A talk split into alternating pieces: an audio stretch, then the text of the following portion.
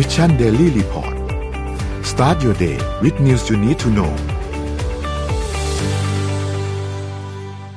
สวัสดีครับยินดีต้อนรับเข้าสู่ Mission Daily Report ประจำวันที่ 11 มกราคม 2021 นะครับ วันนี้อยู่พวกเรา 3 คนตอน 7 โมงถึง 8 โมงเช้า สวัสดีพี่แท็บ สวัสดีพี่เอ็มครับ สวัสดีครับนนท์สวัสดีค่ะครับสวัสดีครับวันนี้เราเริ่มต้นวันจันทร์กันด้วยการอัปเดตตัวเลขผู้ติดเชื้อทั่วโลกแล้วก็ในประเทศกันก่อนนะครับ อัปเดตผู้ติดเชื้อทั่วโลกสะสมตอนนี้ 89 ล้านคน 751,136 นะครับ แล้วก็ตัวเลขผู้เสียชีวิตอยู่ที่ 1 928,636 คนนะครับ ตัวเลขผู้ที่รักษาหายแล้วอยู่ที่ 49ล้าน841,114 คนนะครับ เราไปดูตัวเลขในไทยกันบ้างครับ ตัวเลขในไทยนะครับเมื่อวานนี้ทางด้านสบครายงานพบผู้ติดเชื้อเพิ่มเติม 245 คนนะครับ ซึ่ง 245 คนนี้เนี่ยเป็นติดเชื้อในประเทศอยู่ที่ 224 คนเลยนะครับ แล้วก็มีติดเชื้อต่าง ต่างประเทศเนี่ย21 คนนะครับทำให้ผู้ป่วยสะสมตอนนี้1,298 คนนะครับ แล้วก็เมื่อวานนี้มีหายป่วยเพิ่มมาอีก 882 คนนะครับ เท่ากับว่ามี 3,800 กับอีก 3 คนที่กำลังรักษาตัวอยู่ที่โรงพยาบาลนะครับ ตัวเลขผู้เสียชีวิตเมื่อวานนี้ไม่มีเพิ่มเติมขึ้นมาอยู่ที่ 67 รายนะครับ ซึ่งก็ ยังคงน่าเป็นห่วงนะครับค่ะเพราะว่าเมื่อวานนี้ตัวเลขติดเชื้อในประเทศเนี่ยถือว่าสูงขึ้น ตัวเลขผู้ติดเชื้อในประเทศตอนนี้เนี่ยจะทรงๆอยู่ที่ประมาณหลักร้อยหนึ่งถึง200ต้นๆประมาณนี้ครับต่อวันนะครับ ซึ่งยังเป็นตัวเลขที่ค่อนข้างเยอะอยู่ครับ อยากให้ทุกคนระมัดระวังตัวนิดนึงคิดว่าสัปดาห์นี้น่าจะมีมาตรการ work from home ในหลาย ๆ บริษัทเพิ่มมากขึ้นกว่าเดิมจากสัปดาห์ที่แล้วนะครับ ก็ขอให้ทุกคน ปลอดภัยด้วยค่ะนนท์ก็เตรียมตัวไว้แล้วด้วยการไปตัดผมมาเรียบร้อยครับ ตัดผมเรียบร้อยครับ จะได้ตัผมนะฮะเผื่อล็อกดาวน์ก็แล้วแล้วรอบนี้ไปตัดไม่บอกมีปัญหาช่างเอาสั้น ๆ ครับ เอาอืมสั้นๆเลยฮะนี่คือสั้นสั้นไปเยอะมากหายสั้นไปเยอะมากค่ะสั้นใส่ไปเยอะมากครับใช่เบาหัวครับดีครับ ก็จริงๆต้องบอกว่าต้องก็ก็คือตอนนี้เนี่ย ต้องบอกว่าพี่เองก็เลิกดูไทม์ไลน์ไปแล้วนะหมายถึงว่าของคนที่ติดอะเพราะว่ารู้สึกว่า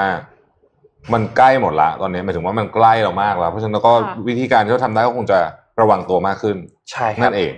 นะฮะตัวแอปจริงๆแอปหมอชนะโหลดไว้ก็ก็ดีนะครับโหลดไว้ใช่โหลดไว้เผื่อไว้ได้ แต่ว่าไม่ได้ผิดกฎหมายอะไรนะครับ ถ้าเราไม่โหลดนะครับอืมจะผิดกฎหมายอย่างเดียวก็คือถ้าเราติดและมีการปกปิดไทม์ไลน์ของค่ะตัวเรานะครับ อันนี้ผิดแน่นอนนะครับ ใช่นะฮะโอเค เราไปเข้าข่าววันนี้ ซึ่งคิดว่าเราเราเริ่มต้นเรื่องของ ทรัมป์ก่อนดีไหมเพราะว่าอ่าได้รู้คสึรับกว่า aftermath ไม่จะเรียกว่า aftermath ก็ยังไม่เชิงรู้สึกว่ายังวันนั้นเป็นแค่เพียงจุดเริ่มต้นเท่านั้นนะฮะอืมแต่ว่ามันมีเรื่องอะไรที่ตามมาอีกเยอะมากๆเลยนะ มันมีโอ้โหถ้าใช้ถ้าเป็นถ้าเป็นหนังเรียก side story อ่าเยอะเป็นแบบเยอะมากๆสปินออฟนิดนึงนะอ่านะฮะเราอันแรกก่อนแล้วกัน ตัว เรื่องของแพลตฟอร์มโซเชียลมีเดียต่างๆ ที่โดนัลด์อืมทรัมป์มีนะครับอืมพวกนี้เนี่ยตอนแรกเนี่ยจากวันที่เกิดเหตุการณ์จลาจลที่รัฐสภาใช่ไหมครับครับตอนนั้นเนี่ยก็มีการสั่งแบนชั่วคราวประมาณ 12ถึง24ชั่วโมง อันนี้แล้วแต่แพลตฟอร์มนะครับ แต่ล่าสุดเนี่ยมีหลายแพลตฟอร์มมาก เช่น Twitter เองก็ออกมาระงับ account ถาวรแล้วถาวรก็คือไม่มีกำหนดว่าจะมีการปลดแบนอีกครั้งหนึ่งเนี่ยเมื่อไหร่นะครับอืมซึ่ง รู้สึกว่า Facebook กับ Instagram แล้วก็ YouTube เนี่ยก็จะทำคล้าย ๆ กันเหมือนกันใช่ครับก็คือมีการระงับถาวรนะครับ โดยที่ไม่มีกำหนดว่าจะปลดเมื่อไหร่นะครับตอนนี้มันลามไปถึงพวกล่าล่าสุดได้ข่าวว่า Spotify เขาจะ Spotify ด้วยแหละครับเออใช่เพราะว่า Spotify ก็เป็นแพลตฟอร์มที่สามารถเล่นมีเดียที่เราผลิตเองได้ เช่นครับพอดแคสต์อย่างนี้ใช่ไหมฮะเอ่อก็ก็มีแนวโน้มว่าจะโดนด้วยเหมือนกัน ทีนี้ต้องบอกว่า คือถ้าเล่าเรื่องนี้เนี่ยมันมันมีมันมีหลายสตอรี่เราเดี๋ยวค่อยๆเสริมๆกันไปแล้วกันนะครับครับ ระหว่างที่ Twitter ซึ่งเป็นเอ่อโซเชียลมีเดียหลักของทรัมป์เนี่ยถูกปลดแบนแป๊บหนึ่งก่อนจะกลับไปแบนอีกรอบหนึ่งตอนแรกแบนไปก่อนใช่ไหมต้องถูกปลดแบนไปแป๊บหนึ่งเนี่ยนะครับทรัมป์เขาทวีตอันนี้ออกมาภาพ T4 ซึ่งอันนี้แหละเป็นอันที่ทำให้ทวิตเตอร์ตัดสินใจแบนยาวต่อเลยเนี่ยนะฮะครับ ก็ลักษณะเนี่ยลักษณะเป็นอะ ถ้าถ้าถ้าพูดภาษาเราเข้าใจง่ายอาจจะบอกว่าเป็นการเลือกข้างชัดเจนค่ะว่าแบบจะจะสนับสนุนใครแล้วก็เอ่อแล้วก็ไม่ ต้องใช้คำว่าอะไรอะคือเหมือนกับไม่พูดออกมาว่าสิ่งที่เกิดขึ้นที่ Capitol Hill เนี่ยเป็นเป็นเป็นสิ่งที่ไม่ควรเกิดขึ้นชัดๆอะเนาะครับ คืออันนี้ครับออกมาแป๊บหนึ่งนี้เป็นทวิตทวิตเก่านะฮะคือคือจากเขาเก่าเดิมที่ถูกแบนไปเนี่ยนะฮะแล้วก็เอ่อ ต้องบอกว่ามันก็สร้างความอึดอัดใจให้กับคนพอสมควรนะฮะอืมทีนี้ผมมีพอพอพอพอทวิตอันเนี้ยอันนี้คือ real Donald Trump ใช่ไหมที่ถูกแบนนะนะครัฮะบแต่ว่าอย่าลืมว่าเขายังมีเด็กอีกเขาหนึ่งนะครับอ่าคือโพ POTUS ตัสนะฮะซึ่งซึ่งก็ก็เป็นอันนี้เหมือนกัน T5 นะนี่หลังจากที่ถูกแบนไปก็ใช้โพตัสทวีตซึ่งก็ เนี่ยเอ่อ section 230 ที่โดนัลด์ทรัมป์พูดถึงใน Twitter เนี่ย คือ เอ่อ section ที่อนุญาตกฎหมายที่อนุญาตให้โซเชียลมีเดียแพลตฟอร์มสามารถเปลี่ยนแปลงข้อมูลหรือว่าถ้าใช้ภาษาของโดนัลด์ทรัมป์ก็คือเซนเซอร์ครับข้อมูลได้นะครับ ที่เห็นว่าไม่สมควรต่างๆนานาเหล่านี้เนี่ย ซึ่งอันนี้เนี่ยก็เขาบอกเขาอยากเขาจะแก้นะฮะอืมแล้วก็แต่ว่าในที่สุดเนี่ยเอิ่มทวีตนี้ถูกลบทิ้งนะฮะค่ะเอ่อทวิตเตอร์ลบทิ้งนะฮะเออแล้วก็โดน ก็นั่นแหละ คือเรียบร้อยไป account นี้ก็คือจะจะถูกเอ่อส่งให้เอ่อโจไบเดนวันที่ยี่สิบเนาะอืมทีนี้ผมพาไปดูเรื่องนี้นิดหนึ่งฮะ มันมีโอ้โหเรื่องไซส์ตอนนี้มันเยอะมากที่ผมผมเรื่องโดนทำเยอะมากเดี๋ยวเดี๋ยวนนท์กับพี่แดบสลับสลับกันเล่ากันแล้วกันค่อยๆไปเรื่องในเรื่องนะเอาเรื่องครับใหญ่ก่อน ผมเชื่อว่าหลายท่านในสุดสัปดาห์ที่ผ่านมาเนี่ยคงจะคุ้นๆกับเอ่อเรียกว่า section 25 ภาษาไทยเรียกว่าอะไรอืม เอ่อเอาไม่รู้ว่าภาษาไทยมาเรียกตราว่ายี่ห้าเอามาตรายี่ห้ามาตราครัยี่บห้านะครับของรัฐธรรมนูญของสหรัฐอเมริกา ซึ่งระบุว่าในกรณีที่ประธานาธิบดีไม่สามารถปฏิบัติหน้าที่ได้นะฮะก็มีความหมายนี่ก็กว้างมากเนี่ยอืมเอ่อ executive branch ก็คือฝ่ายบริหาร คือคือการเอาประธานาธิบดีลงจากตำแหน่งมีหลายวิธีครับนะฮะค่ะอย่างก่อนหน้านี้ก็มี impeachment impeachment จะอันอันนั้นก็จะเดี๋ยวจะพูดให้ฟังว่าทำไม impeachment มันยาวมากเอาเรื่องนี้ก่อนนะฮะ executive branch ใช่ไหมนนท์ครับก็คือสามารถที่จะปลดประธานาธิบดีได้ หรือว่าเอาออกจากตำแหน่งได้โดยการที่รองประธานาธิบดีและคณะรัฐมนตรีครึ่งหนึ่งนะฮะครึ่งหนึ่งนะโหวตแล้วก็เอาเอ่อ ก็ก็ประธานาธิบดีก็จะสิ้นสุดหรือซึ่งว่าจริงๆระไองับตัวตัวกฎหมายตัวเนี้ยอืมที่ที่จุดเริ่มต้นของมันเนี่ยเริ่มต้นจากตอนที่ประธานาธิบดีจอห์นเอฟเคนเนดีที่ถูกลอบสังหารอ่าที่เมืองดัลลัสนะครับแล้วก็กลายเป็นอ่าไม่ว่าจะเป็นอ่ากรณีประธานาธิบดีลาออกเสียชีวิต หรือว่ากลายเป็นบุคคลที่ไร้ความสามารถก็คือไม่สามารถที่จะปฏิบัติหน้าที่ได้ ก็เลยต้องมีตัวเนี้ยเนี่ยที่จะให้อำนาจรองประธานาธิบดี แล้วก็คณะรัฐมนตรีเนี่ยสามารถที่จะพูดง่ายๆคือเหมือนกับปลดประธานาธิบดีได้อ่าใช่นะครับก็ เอ่อล่าสุดนะครับข้อมูลจาก CNBC เมื่อเช้านี้ก็รายงานว่าตอนเนี้ยรัฐมนตรีว่าการกระทรวงการต่างประเทศคือไมค์ปอมปิโอและรัฐมนตรีว่าการกระทรวงการคลังสตีเฟนมานูชินต้องต้องบอกว่าเป็นสองคนที่น่าจะเป็นรัฐมนตรีที่ทรงอิทธิพลที่สุดนะของคณะรัฐบาลนะฮะไม่ว่าครับจะเป็นใครมาก็ตามเนี่ย ก็พูดคุยกันนะครับว่าจะใช้เอ่อมาตรา 25 ในรัฐธรรมนูญไหมนะฮะอืมคืออย่างนี้ฮะคือเขาคุยกันแล้วเขาบอกว่าเอ่อ แหล่งข่าวเขาบอกว่าเขาไปคุยกับไมค์เพนส์ด้วยนะฮะแต่ว่าไอ้มาตราเนี้ยทาทางกฎหมายเนี่ยนะฮะถ้าสมมติจะใช้เนี่ยมันใช้เวลาประมาณอาทิตย์หนึ่งฮะในการในการทำให้มันเกิดขึ้นได้ แต่ตอนนี้มันเหลือแค่สิบวันเนี่ยอืมเพราะฉะนั้นมันก็เลย ช้าเกินไปด้วยช้าว่าเกินไม่ไปมีประโยชน์เออคือคือจะเหมือนไม่มีประโยชน์แล้วติดถ้าถ้าเหลืออีกถ้าสามวันถ้าติดเสาร์อาทิตย์อีกอะไรอย่างงี้เนี่ยนะฮะ เพราะฉะนั้นเนี่ยก็ก็ก็ก็คาดว่าน่าจะอืมน่าจะไม่ได้ใช้น่าจะไม่ได้ใช้ เหตุผลนั่นคือข้อหนึ่งนะครับ อันที่สองเนี่ยมันมีประเด็นนี้ด้วยครับในคณะรัฐมนตรีตอนนี้เนี่ยของสหรัฐอเมริกาเนี่ยมันมีอยู่สามคนนะฮะครับที่เป็น acting ก็คือรักษาการอะ ทีเนี้ยพอเป็นรักษาการปุ๊บเนี่ย คือมันไม่ชัดว่าสรุปว่าโหวตได้ไหมด้วยอืมคืออาจจะไปถูกเหมือนกับเขาใช้คำว่าไปถูกฟ้องร้องฟ้องศาลปกครองอะเหมือนกับอ่าด้านเราอะภายหลังได้ว่าครับว่าเฮ้ยมันผิดกฎผิดกฎหมาย ไม่ครับไม่ชอบด้วยกฎหมายนะฮะนั่นคืออันที่สองอันที่สามเนี่ย ก็รัฐมนตรีหลายคนเขาก็บอกว่า เอ๊ะการที่จะไปบังคับให้ไปเอาทรัมป์ออกที่รอนเหลือสิบวันเนี่ย มันจะยิ่งไปทำให้คนที่สนับสนุนทรัมป์เนี่ยอืมโมโหมากขึ้นหรือเปล่าอืมแล้วจะกลายเป็นทรัมป์จะกลายเป็นฮีโร่หรือเปล่าคือเขาเขาเขากลัวว่าเหตุการณ์นี้จะกลายเป็นเหตุการณ์ที่เป็นน้ำพึ่งหยดเดียวกลับมาอีกรอบหนึ่งนึกออกไหมผมว่าครับเออเหมือนมันสงบไปแล้วแล้วไปทำอย่างนี้ปุ๊บก็เลยกลายเป็นเหตุของการประท้วงมากขึ้นนะครับ ซึ่งส่วนตัวแล้วผมรู้สึกว่าข้อเนี้ย เป็นข้อที่น่าเป็นห่วงที่สุดนะใช่ครับคือคือเหมือนกับไปเหมือนกับเหมือนไปละคนที่สนับสนุนทรัมป์มันจะรู้สึกว่านี่เป็นการรังแกหรือเปล่าไปไปราดน้ำมันเข้ากองเพลิงหใช่รือเปล่าผมเล่าอย่างนี้ก่อนนะครับ คืออาทิตย์ที่ผ่านมาเนี่ยผมไปอ่านเรื่องนี้แล้วผมก็เข้าใจเลยว่าเฮ้ยจริง ๆ เนี่ย คือมันมีคนที่เห็นด้วยกับเหตุการณ์เมื่ออาทิตย์ที่แล้ว เยอะนะเยอะทีเดียวอืมเยอะทีเดียวนะครับ คือต้องบอกก่อนว่าไอ้ conspiracy theory ต่าง ๆ คือเขาบอกว่าเอ่อ Mike Pence อันนี้ก็ผมไปอ่านมาในเว็บเนี่ยมีเรื่อง Mike- Q Anon ด้วยอาคิวานอนไมค์เพนส์เนี่ยร่วมกับ เอ่อพวกที่เขาใช้คำว่าเป็นเหมือนแบบเอ่อคนที่คุมการเมืองที่แท้จริงนะฮะอารมณ์ประมาณแบบไม่ใช่ไม่ใช่ลูมินแนตินะแต่เป็นอารมณ์แบบนั้นนะนึกออกไหมเหมือนแบบมีแบบอ่าเหมือนมีแบบมีเบื้องหลังอยู่อ่าเบื้องหลังเบื้องหลังอะไรอย่างเงี้ยซึ่งเขาบอกว่าเนี่ยไอคนพวกนี้ก็คือคนที่สั่งนี่นี่นี่นี่โทษนะขอขึ้นต้องขึ้น disclaimer ว่านี่เป็น conspiracy theory นะเป็นทฤษฎีสมคบคิดครับอ่าเป็นที่ผมคิด เป็นคนที่สั่งฆ่า JFK อะไรแบบเนี้ยครับ แล้วก็ต้องการที่จะเหมือนกับทำรัฐประหารทรัมป์อืม โดยโดยไมค์เพนซ์เป็นคนก่อการอะไรประมาณอารมณ์ไหมร่วมมือกับเดโมแครตอะไรอย่างเงี้ยนะครับคือมันมันมีคนเชื่อเยอะนะครับ เฉพาะไอ้ QAnon เนี่ยมีคนมีคนที่เชื่อจริงๆเป็นล้านนะครับ ใช่ครับ เพราะฉะนั้นในเรื่องพวกนี้เนี่ย เราจะ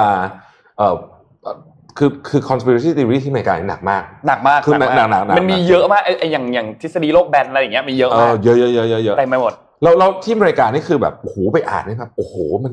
ดุเดือดมากแล้วมันแต่ละอันนี่ก็มีคนเหมือนกับไปกดไลค์เยอะมากนะฮะเออก็เพิ่งรู้เหมือนกันว่ามันเยอะขนาดนี้นะฮะครับนี่ก็เป็นมุมหนึ่งนะของของมาตรา 25อะอ่าซึ่งนนท์เสริมพี่แทมนิดนึงคือตัวมาตรา 25 เนี่ยมันจะแตกต่างกับตัว impeachment นิดนึงมันแตกต่างกันยังไงคือ ในเรื่องของ criteria ในการที่จะเข้าทำตัวนี้สำเร็จแล้วกันอืมอย่างตอน impeachment เนี่ย จริง ๆ แล้วเนี่ยใช้เสียงกึ่งหนึ่งของสภาล่างใช่ไหมครับใช่ครับแล้วก็ใช้เสียง2ส่วน3ของ Senate คือสภาสูงอืมแต่ว่าที่แตกต่างกันเนี่ยคือตัว 25th amendment เนี่ยหรือว่ามาตรา 25 เนี่ยนะครับต้องใช้เสียงรวมกันทั้ง 2 สภาเนี่ยมากกว่า 2 ใน 3 ซึ่งซึ่งยากกว่านะครับ ยากกว่า ซึ่งยากกว่า เพราะฉะนั้นอันนี้เนี่ยมันก็เลยไม่แปลกใจเลยว่าทำไมไม่เคยมีประธานาธิบดีคนไหนเลย ที่เคยถูกใช้มาตรา 25 เนี่ยทำการ ถอดถอนตัวประธานาธิบดีมาก่อนนะครับอืมแต่ว่าเนี่ยน่าสนใจเพราะว่าถ้าหากว่าถูกประกาศให้เป็นบุคคลไร้ความสามารถเดี๋ยวพูดง่ายๆก็คือโดนมาตรา 25 ไปแล้วเนี่ยอืมจะทำให้ไม่สามารถที่จะกลับมาปฏิบัติหน้าที่ในฐานะประธานาธิบดีได้อีกเลยพูดง่ายๆก็คือไม่สามารถสมัครรับเลือกตั้งปี 2024 ได้ ถูกต้องครับนั่นเอง ซึ่งประเด็นเนี้ยน่าจะเป็นเรื่องที่คน พูดถึงมากกว่าอืมด้วยซ้ำนะมากกว่าการเอาลงตอนนี้ด้วยซ้ำอ่าทีนี้เนี่ยเมื่อสัปดาห์ที่แล้วเนี่ยนะครับสสเดโมแครตเนี่ยจำนวน 160 คนเนี่ยได้มีการร่วมลงชื่อในยติที่จะเตรียมยื่นถอดถอนแล้วด้วยอืมนะครับแต่ยื่นถอดถอนอันนี้เป็น impeachment นะครับเป็นเหมือนกับ impeachment ในปี 2019 ที่ตอนนั้นเนี่ยโดนัลด์ทรัมป์โดนยื่น impeachment มาก่อนอ่าอันนี้ถือว่าเป็นครั้งที่สองแล้วในครับตำแหน่งของเขาที่จริง ๆ แล้วการโดนยื่น impeachment เนี่ยต้องบอกว่าไม่ใช่เรื่องแปลกนะเพราะว่าประธานาธิบดีแทบทุกคน เคยถูกยื่น impeachment แต่ว่าขั้นตอนจะถูกสำเร็จไปไกลเหมือนกับที่โดนัลด์ทรัมป์เคยโดนในปี 2019 หรือเปล่าเนี่ย อันนี้แล้วแต่คนอ่านะครับ ส่วนใหญ่มันจะมักจะไม่ผ่านตั้งแต่สเตอ่าจส่วนใหญ่แรกจะส่วนใหญ่จะไม่ผ่านตั้งแต่แรกแล้ว แต่ว่าต้องบอกว่า คือมันคล้ายๆ กับอภิปรายไม่ไว้วางใจอะอืมคือฝ่ายค้านก็เตรียมจะเล็งจะอภิปรายอยู่แล้วอะใช่แทบจะตลอดเวลาอยู่แล้ว ถ้ามีประเด็นอะไรขึ้นมาอืมนะครับ อันนี้ก็เลยเป็นอีกครั้งหนึ่งที่ก็เป็นประเด็นเกี่ยวกับเรื่องของความวุ่นวายที่เกิดขึ้นในรัฐสภาอืมก็โยงมาในเรื่องของการที่จะ ยื่นถอดถอนโดนัลด์ทรัมป์อีกครั้งหนึ่งเราเรื่องการขออภัยโทษอะค่ะที่เอออันนี้ก็เป็นอีกเรื่องหนึ่งที่ทำจะอันนี้ขออภัยโทษให้ตัวเองเดี๋ยวนะอะเดี๋ยวนะเดี๋ยวนะนนท์หาข่าวนี้แป๊บหนึงนนท์อ่าปิเดี๋ยวก่อนระหว่างนนท์หาข่าวพี่พาไปที่ฝั่งของเอ่อรัฐสภาบ้างนะครับสภาผู้แทนราษฎรของสหรัฐอเมริกาครับโดยแนนซี่เพโลซีซึ่งก็คือ impeachment ก็เป็นเครื่องมือที่ที่รัฐสภาทำได้ถูกไหมฮะตอนนี้เนี่ยแนนซี่เพโลซีเนี่ยก็เอ่อไปพูดคุยกับ นายพลมาร์คมิลลี่มาร์คมิลลี่คือใครมาร์คมิลลี่เป็น chairman of the joint chief of staff นะฮะเอ่อประธานเสนาธิการคณะเอ่อประธานคณะเสนาธิการทหารร่วมนะครับ ก็เป็นครับตำแหน่งเอ่อใหญ่มากๆเลยนะของฝั่งกลาโหมเนี่ยนะครับ ก็ทั้งสองเนี่ยก็พูดคุยกันแล้วบอกว่าเอ่อโดนัลด์ทรัมป์เนี่ยเป็น unstable president ก็คือสภาพจิตใจไม่ปกติจะใช้คำนี้แล้วกันนะ แล้วก็เขากลัวกันว่าทรัมป์จะสั่ง nuclear strike หรือเปล่านะฮะคือคือคือตอนเนี้ย ไอ้ launch code อะมันยังอยู่ในมือทรัมป์อยู่ อ๋อ ที่กระเป๋า คือคือกระบวนการจริงๆมันมันมันซับซ้อนกว่านั้นนะ มันต้องมีอะไรมีคนเบรกได้แต่นู่นนี่แต่ว่า แต่ว่าคนเขาก็กลัวว่าเอ๊ะแต่ว่าคือจริง ๆ แล้วอำนาจสูงสุดอะครับคือทรัมป์ก็ยังเป็น commander in chief ใช่ไหมเรียกว่าเป็นผู้บัญชาการทหารสูงสุดเนี่ยเอ่อก็ยังอยู่กับทรัมป์อยู่งั้นก็เลยก็เลยมีเหตุผลว่าแนนซี่เพโลซีจึงอยากจะถอดถอนทรัมป์นะฮะจะผ่านกระบวนการ impeachment เพราะเขาเชื่อว่า แนนซี่เพโลซีบอกว่าไอ้มาตรา 25 เนี่ยคงจะถอดถอนได้ยากนะฮะทีนี้พอทันทีที่แนนซี่เพโลซีออกมาแถลงข่าวปุ๊บเนี่ยนะครับนี่คือสัปดาห์ที่แล้วนะทางฝั่งของ Republican เองนะครับ ก็มีปฏิกิริยาทันทีนะฮะคืออย่างนี้เขาทำหนังสือถึงโจไบเดนนะคครัรับบคนที่ทำหนังสือเนี่ยคือเคนบัคเคนบัคเป็นเอิ่มสสของ เอ่อ Republican เขาบอกว่าเขาเนี่ยและเพื่อนสสอีกเต็มเลยที่ลงชื่อมาเนี่ยนะครับ ก็โหวตรับสนับเอ่อรับ electoral college ของโจของโจไบเดนเมื่อวันศุกร์นะเพื่อให้เรื่องมันดำเนินการต่อได้นยนะครับ ก็เสนอมาถึงแนนซี่เพโลซีเออไม่ใช่เสนอถึงโจไบเดนบอกว่าให้หยุดแนนซี่เพโลซีในการ impeach โดนัลด์ทรัมป์เหตุผล เขากลัวว่าการทำแบบนี้เนี่ยจะเป็นการไปกระตุ้นคนที่สนับสนุนให้โกรธขึ้นมาอีกเหมือนที่เราพูดเมื่อกี้นะอ่านี่เป็นสสฝั่งริพับลิกันซึ่งเขาบอกว่าไม่มีประโยชน์อืมอืมนะฮะเพราะว่าอีกสิบวันก็จะจบแล้วเรื่องนี้อืมนะอะเรื่องอภัยโทษเป็นอย่างนี้ครับ ตอนนี้ยังเป็นแค่ข่าวลืออยู่นะ เรื่องของอภัยโทษยังอ่าไม่ได้ไม่ได้มีหลักฐานอะไรออกมาชัดเจน แต่ว่าโดนัลด์ทรัมป์เนี่ยเขาเคยออกมาทวีตอยู่ครั้งหนึ่งว่า คือเรื่องของการอภัยโทษอภัยโทษเนี่ยเขา เขาเคยให้อภัยโทษกับเอ่อเขาเรียกว่าอะไรอะพวกเดียวกันในการเมืองอะมาหลายครั้งแล้วเหมือนกัน แล้วก็ทรัมป์เองเคยทวีตเมื่อประมาณ 3 ปีที่แล้วด้วยนะครับ ว่าเขาตัวเขาเองเนี่ยมี have right อะในการที่จะสามารถที่จะให้อภัยโทษตัวเองได้นะครับอืมทีนี้เนี่ยตอนนี้เนี่ยนักกฎหมายหลาย ๆ คนเนี่ยออกมาพูดถึงตัวนี้เหมือนกันว่า เขาไม่แน่ใจเหมือนกันว่าอืมในหมายถึงตัวนักกฎหมายนะไม่แน่ใจว่ามันสามารถที่จะทำได้หรือเปล่าค่ะเพราะว่าเคสแบบนี้จริง ๆ ไม่เคยเกิดขึ้นมาก่อนค่ะนะครับก็เลยทำให้มีความไม่แน่ใจทีนี้มันมีหลักฐานอยู่ว่าโดนัลด์ทรัมป์เนี่ยเคยเข้าไปปรึกษากับที่ปรึกษาทางด้านกฎหมายหลายคนบอกว่า เอ๊ะ ไอตัวนี้เนี่ยเขาโดนัลด์ทรัมป์ควรจะทำไหม แล้วถ้าถ้าเขาทำเนี่ยในทางกฎหมายในทางการเมืองเนี่ยมันจะส่งผลยังไงบ้างนะครับสำนักข่าวทั้งนิวยอร์กไทมส์ทั้ง รอยเตอร์เนี่ยก็มีการรายงานตอนนี้ข่าวนาหูขึ้นเรื่อยๆนะครับ ว่าตัวเขาเองเนี่ยจะทำการอภัยโทษตัวเองนะครับ อันนี้ข้อมูลเนี่ยด้วยความที่มันยังเป็นข่าวลืออยู่เนาะเลยยังไม่ได้มีข้อมูลอะไรเนี่ยที่ออกมาอย่างแน่นหนามาก แต่ว่าก็มีนักกฎหมายจากหลาย ๆ คนจากมหาวิทยาลัยนู้นบอกว่า ซึ่ง ก็ก็น่าสนใจนะ เรื่องนี้เคสอันนี้น่าสนใจ เพราะว่าก็น่าลองดูเหมือนกันเพราะว่ารัฐธรรมนูญเองเนี่ยในตัวรัฐธรรมนูญเนี่ยไม่ได้มีการไม่ได้เขียนกล่าวไว้ชัดเจนชัดเจนค่ะว่ามันสามารถที่จะทำได้แล้วมันส่งผลยังไงอืมนะครับ ซึ่งอันนี้ก็เหลือเวลาอีกกี่วันถึงจะโจไบเดนสาบานตนอีก 9 วันเก้าวัน แต่ว่าอีกเก้าวันเอ่อมีบทวิเคราะห์ของในโมเมนตัมค่ะ บอกว่าทรัมป์เนี่ยไม่ใช่ประธานาธิบดีคนแรกที่คิดจะอภัยโทษตัวเอง เพราะว่าริชาร์ดนิกสันน่ะก็คือเคย อยากเคยคิดที่จะอภัยโทษตัวเองเหมือนกัน แต่ครับว่าในที่สุดแล้ว ประธานาธิบดีเจอรัลฟอร์ดซึ่งเป็นคนต่อมาเนี่ยเขาอภัยโทษให้ริชาร์ดนิกสันแทนอืมก็เลยไม่แน่ใจว่าตกลงมันอภัยโทษตัวเองไม่ได้ แล้วประธานาธิบดีคนถัดมาเห็นใจอภัยโทษหรือยังไงให้ก็เลยอภัยโทษให้ แต่ว่าก็ยังไม่เคยเกิดขึ้นมาก่อนในประวัติศาสตร์ค่ะอืมถ้าทรัมป์ทำนี่ก็เป็นคนแรกในประวัติคนศาสแรตกร์ของแต่ว่าเขาก็สหทำฐอะไรที่เป็นคนแรกเยอะนะ เออค่ะเพราะเพราะเพราะอย่างนี้มันมันก็เลยแตกเป็นสองเสียงว่าเอ๊ะอภัยโทษให้ตัวเองได้หรือเปล่า หรือว่าโอ้ยห้ามอภัยโทษให้ตัวเองเพราะว่าไม่ควรจะเป็นคนที่ตัดสินคดีของตัวเอง ผมผมผมว่านะ อาทิตย์ที่ผ่านมาเนี่ย เป็นอาทิตย์ที่เอ่อท้าทายความเชื่อการวิเคราะห์กฎหมายอะไรของอเมริกาเยอะมาก ล่าสุดก็มีคนออกมาถกเถียงกันในประเด็นที่ผมก็เออมันก็น่าสนใจเหมือนกันก็คือว่าสรุปการที่โซเชียลมีเดียแพลตฟอร์มต่างๆ ไปแบนในเขาของโดนัลด์ทรัมป์เนี่ยเข้าข่ายการผิดรัฐธรรมนูญมาตราหนึ่งเลยหรือเปล่า คือ free speech ซึ่งเป็นเรื่องสำคัญมากของอเมริกาเนี่ยเข้าข่ายหรือเปล่านะฮะอ่าอ่าทางฝั่ง Republican บอกเฮ้ยนี่มันเป็นผิดรัฐธรรมนูญมาตราหนึ่งเอ่อแต่ว่าทางฝั่งของเอ่อเดโมแครตและหลายคนที่ที่มามาทางฝั่งนี้เนี่ยก็บอกว่าไม่ผิด ครับนะก็ถกเถียงกันอยู่แบบดูเดือดอะคือต้องบอกว่าโซเชียลมีเดียอาทิตย์ที่ผ่านมาของฝากฝากฝั่งอเมริกาเนี่ยนะครับ ถ้าใครติดตามอยู่ก็จะรู้ว่า โอ้โหอัดกัน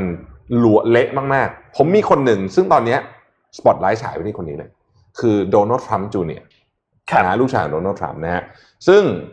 ไปพูดสปีชก่อนที่จะเกิดไอ้จลาจลด้วยอะไรด้วยในหลายเรื่องเนี่ยนะฮะแต่ผมจะดูทวิตอันหนึ่งนะฮะขอภาพทีหกขึ้นมานะฮะนี่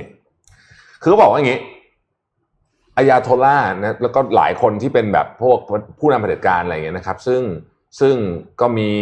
เรื่องไม่ดีเต็มไปหมดเนี่ยยังไม่ถูกแบนเลย นะแต่ว่า President of the United States เนี่ยถูกแบนตลอดการจาก Twitter นะครับ แล้วไม่ไม่รู้เหมือนกันว่าจะไปแซะคนอื่นทำไมนะฮะเห็นประโยคสุดท้ายไหมฮะเหมาเหมาคือเหมาเจ๋อตุงครับ must be proud would be proud อะคือแหมผมแบบทำให้เหมาเจ๋อตุงแบบแฮปปี้อะไรอย่างเงี้ยนะคือเราก็งงว่าแบบ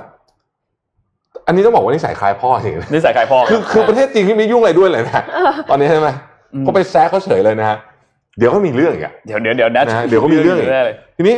เอ่อ account Twitter ของโดนัลด์ทรัมป์จูเนียร์เนี่ยยังใช้ได้อยู่นะครับ ผมมีความรู้สึกว่า เดี๋ยว account นี้แหละ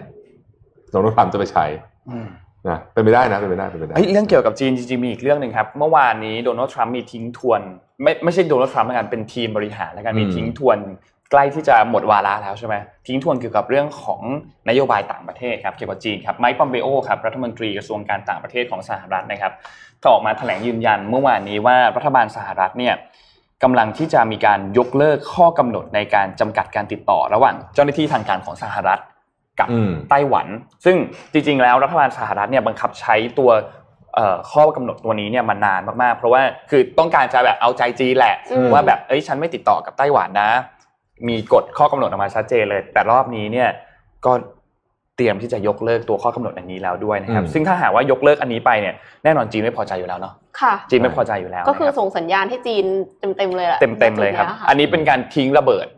ค่ะจากทิ้งระเบิดไปให้โจไบเดนนะพูดค่ะง่ายๆเพราะว่าคือโอเค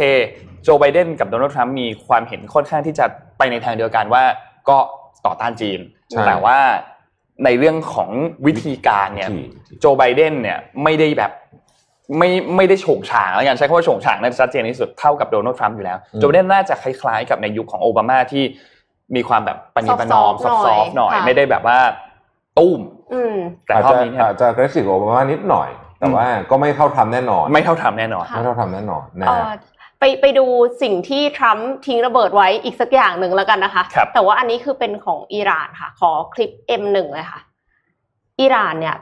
เปิดเผยว่ามีคลังใต้ดินสำหรับเก็บขีปนาวุธทางยุทธศาสตร์นะคะ ที่เห็นเนี่ยก็คือเป็นอุโมงค์นะคะ เป็นอุโมงค์ใต้ดินที่เรียงรายไปด้วยขีปนาวุธ แล้วก็เครื่องยิงขีปนาวุธนะคะ โดยที่ตอนหลังเนี่ยจะมีนายพลฮุสเซนซาลามีเนี่ยออกมาพูดด้วยนะคะเขาบอกว่าเนี่ยเป็นหนึ่งใน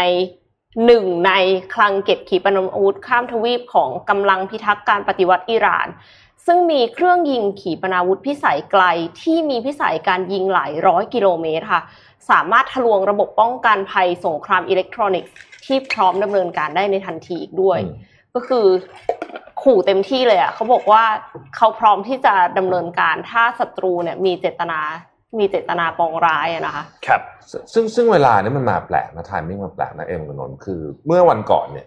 เอ่อคิมจองอึนก็เพิ่งออกมาบอกว่า คือคือออกมาเหมือนกับว่าบอกว่าอะไรนะอเมริกาเป็นศัตรูตัวอะไรอย่างเงี้ยคือเหมือนกับอ่าอ่าใช่เหมือนกับแหมจังหวะมันทั้งมารุมมาตุ้มเหลือเกินนะอืมอืมคือเขาออกมาพูดในที่ประชุมพักแรงงานเกาหลีเหนือเนี่ยในวันที่8นะครับบอกว่าไม่ว่าใครจะขึ้นมาเป็นประธานาธิบดีอะ ยังไงก็ตามนโยบายสหรัฐที่มีต่อเกาหลีเหนือก็ก็ก็ไม่น่าจะเปลี่ยนแปลงอยู่ดี เพราะฉะนั้นเกาหลีเหนือถือว่าสหรัฐเนี่ยเป็นศัตรูที่ใหญ่ที่สุดของอืมเกาหลีเหนือค่ะครับแล้วก็เอ่อขออิหร่านอีกสักข่าวหนึ่งแล้วกันนะคะ M2 ค่ะขอภาพ M2 อิหร่านเนี่ยนอกจากนั้นนะคะ ก่อนหน้านี้ที่ออกมาบอกว่าจะเพิ่มความเข้มข้นของยูเรเนียมเป็น 20%แล้วเนี่ยยังบอกว่าจะขับไล่เจ้าหน้าที่ UN ที่มาตรวจสอบนิวเคลียร์หากยังไม่ยกเลิกการคว่ำบาตรการเงินการธนาคารแล้วก็ การส่งออกน้ำมันภายในวันที่ 21 กุมภาพันธ์นี้ด้วยค่ะ ก็คือการที่อิหร่านออกมาบอกแบบนี้นะคะ ก็คือมันเป็นการบอกเลยตรงๆ ว่าฉันจะฉีก JCPOA นิวเคลียร์ดีลที่เคยที่เคยลงนามกันในปี 2015 แล้วก็อนุญาตให้ผลิตและจัดเก็บยูเรเนียมที่ความเข้มข้นเพียง 3.67%อะฉีกทิ้งเลยเพราะว่าจะเปลี่ยนเป็น 20%ละก็คือจะเข้าใกล้การผลิต เปิดระเบิดปรมาณูขึ้นเรื่อยๆ ซึ่งจริงๆ การผลิตระเบิดปรมาณูเนี่ยต้องใช้ความเข้มข้นประมาณ 90%ขึ้นไป เพราะฉะนั้นเนี่ยก็ยังไม่ได้ใกล้ขนาดนั้น แต่ครับก็คือแสดงให้เห็นว่าฉันทำได้นะ ถ้าฉันจะทำอืมแล้วก็เราฉันก็จะไล่คนของ I IAEA ซึ่งอันเนี้ยก็คือเป็นหนึ่งในห้าสิ่งที่ตกลงกันใน JCPOA เช่นกันว่าจะต้องให้ คนของ UN คนของ IAEA เนี่ยสามารถเข้าไปตรวจสอบโครงการนิวเคลียร์ของอิหร่านได้ แต่ว่าตอนนี้คือจะเพิ่มความเข้มข้น แล้วก็จะไม่ให้เข้าไปตรวจสอบด้วย เพราะว่าประเทศอื่นละเมิดข้อตกลงก่อน แน่นอนค่ะ ประเทศอื่นที่หมายถึงก็คือสหรัฐอเมริกาค่ะครับ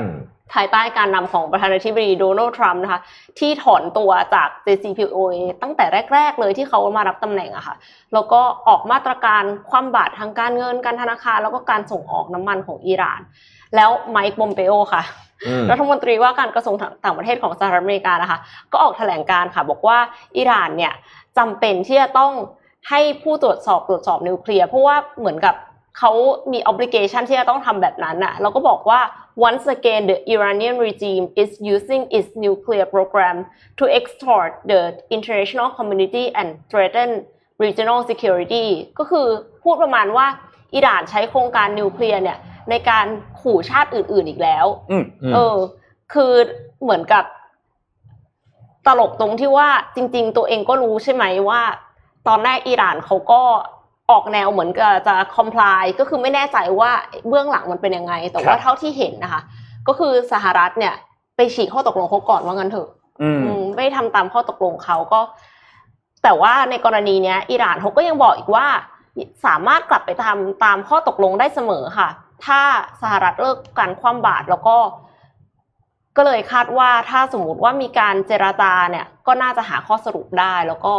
หวังเป็นอย่างยิ่งว่าจะไม่เกิดเหตุการณ์รุนแรงถึงขนาดเป็นชนวนให้มีสงครามโลกครั้งที่สามครับ เพราะว่าอิหร่านเนี่ยน่าจะมีศักยภาพมีสัญญานุภาพมากทีเดียวค่ะ แต่ว่าทางโจไบเดนเองเขาก็ส่งสัญญาณเรื่องอิหร่านค่อนข้างชัดเจนนะ ว่าจะกลับมาเจรจากันใหม่นะค่ะมันจะที่ก็คือประเด็นอิหร่านอันนั้นน่ะตอนนั้นที่โดนัลด์ทรัมป์ทำการถอนตัวจากข้อตกลงอันเนี้ยคือมันมีการข้อตกลงว่าที่โอเค อิหร่านขออย่างเดียวอย่าผลิตนิวเคลียร์อืมแล้วเดี๋ยวฉันจะให้เงินสนับสนุนอืมซึ่งไอ้เงินสนับสนุนอันเนี้ยเนี่ยคุณจะเอาไปพัฒนา infrastructure ในประเทศอะไรค่ะก็แล้วแต่ค่ะทีนี้มันกลายเป็นว่าเหมือนกับโอเค รัฐบาลอิหร่านเนี่ยมีหลายครั้งที่เหมือนเป็นหลักฐานออกมาบอกว่า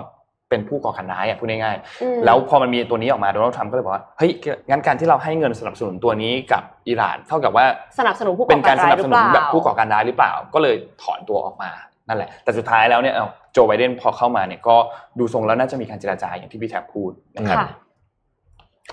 อะขอขอขั้นอารมณ์ที่รู้สึกจะเครียดเลยนะเดือดคมารับกเครียดอีกแล้เอาวเอาเอาเอาข่าวลูกพี่เดี๋ยวข่าวลูกพี่นี่อะข่าวลูกพี่ข่าวลูกพี่ข่าวข่าวลูกข่าวลูกพี่นี่เบรกหน่อยมีความฮามีความฮาอะมีความฮาว่าข่าวลูกพี่เนี่ยเอ่อเห็นสำนักข่าว CNBC นะครับ CNBC เนี่ยเขารายงานเดี๋ยวเดี๋ยวนนท์ขอดูภาพนิดนึงว่าเราควรจะเปิดภาพไหนก่อน ภาพ N3 ขึ้นมาก่อนครับ ภาพ N3 เนี่ยเป็นภาพที่โดเอ้ยไม่ใช่โดนัลด์ทรัมป์อีลอนมัสเนี่ยเขาทวีตมาครับ สั้นๆแค่นี้เลย U signal อืม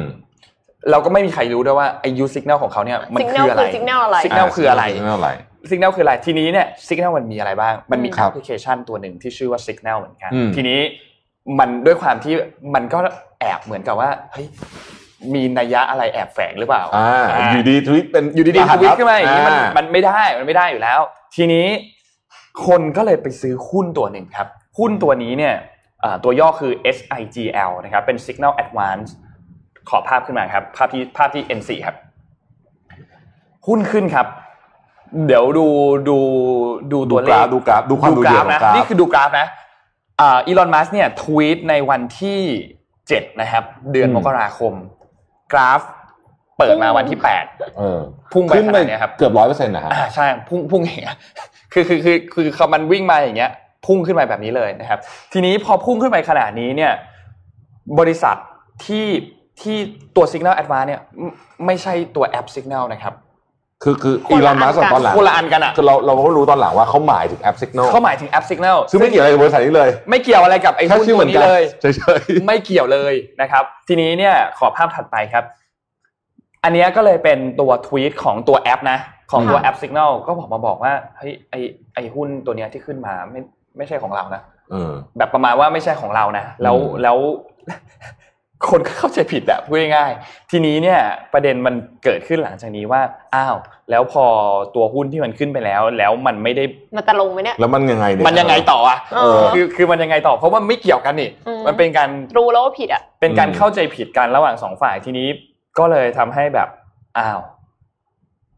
ยังไงต่ออะจริงๆจริงๆเคสนี้ผมว่าอีลอนมัสก์เขาไม่ได้เข้าใจผิดเลยนะเพียงแต่ว่าอาจจะทวิตคือคืออาจจะไม่ได้คิดอะไรอะเออเรามันไม่ได้คิดอะไรคงก็ไม่ได้คือคิดอะไรคิดคือไปว่าใช้แอปอันนี้แล้วแล้วก็รู้สึกว่าเอ้ยดีก็เชียร์ชอบก็เลยเชียร์อะอืมทุกคนอืมใช้กันหน่อย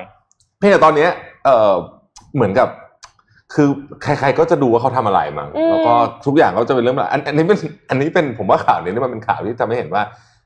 เอ่อความเปราะบางของข่าวเนี่ยมันสูงมากจริงๆนะมันเป็นหายถึงว่า messaging app เฉยๆไอ้ตัว Signal app อันเนี้ยใช่ใช่คือผมว่าความเปราะบางเครื่องเราก็มีเราเราเรามีมีช่วงหนึ่งคนไทยก็ชอบโหลดไอเนี่ยไอสัญญาณอะครับเอ่อผมผมว่ามันมันมันมัน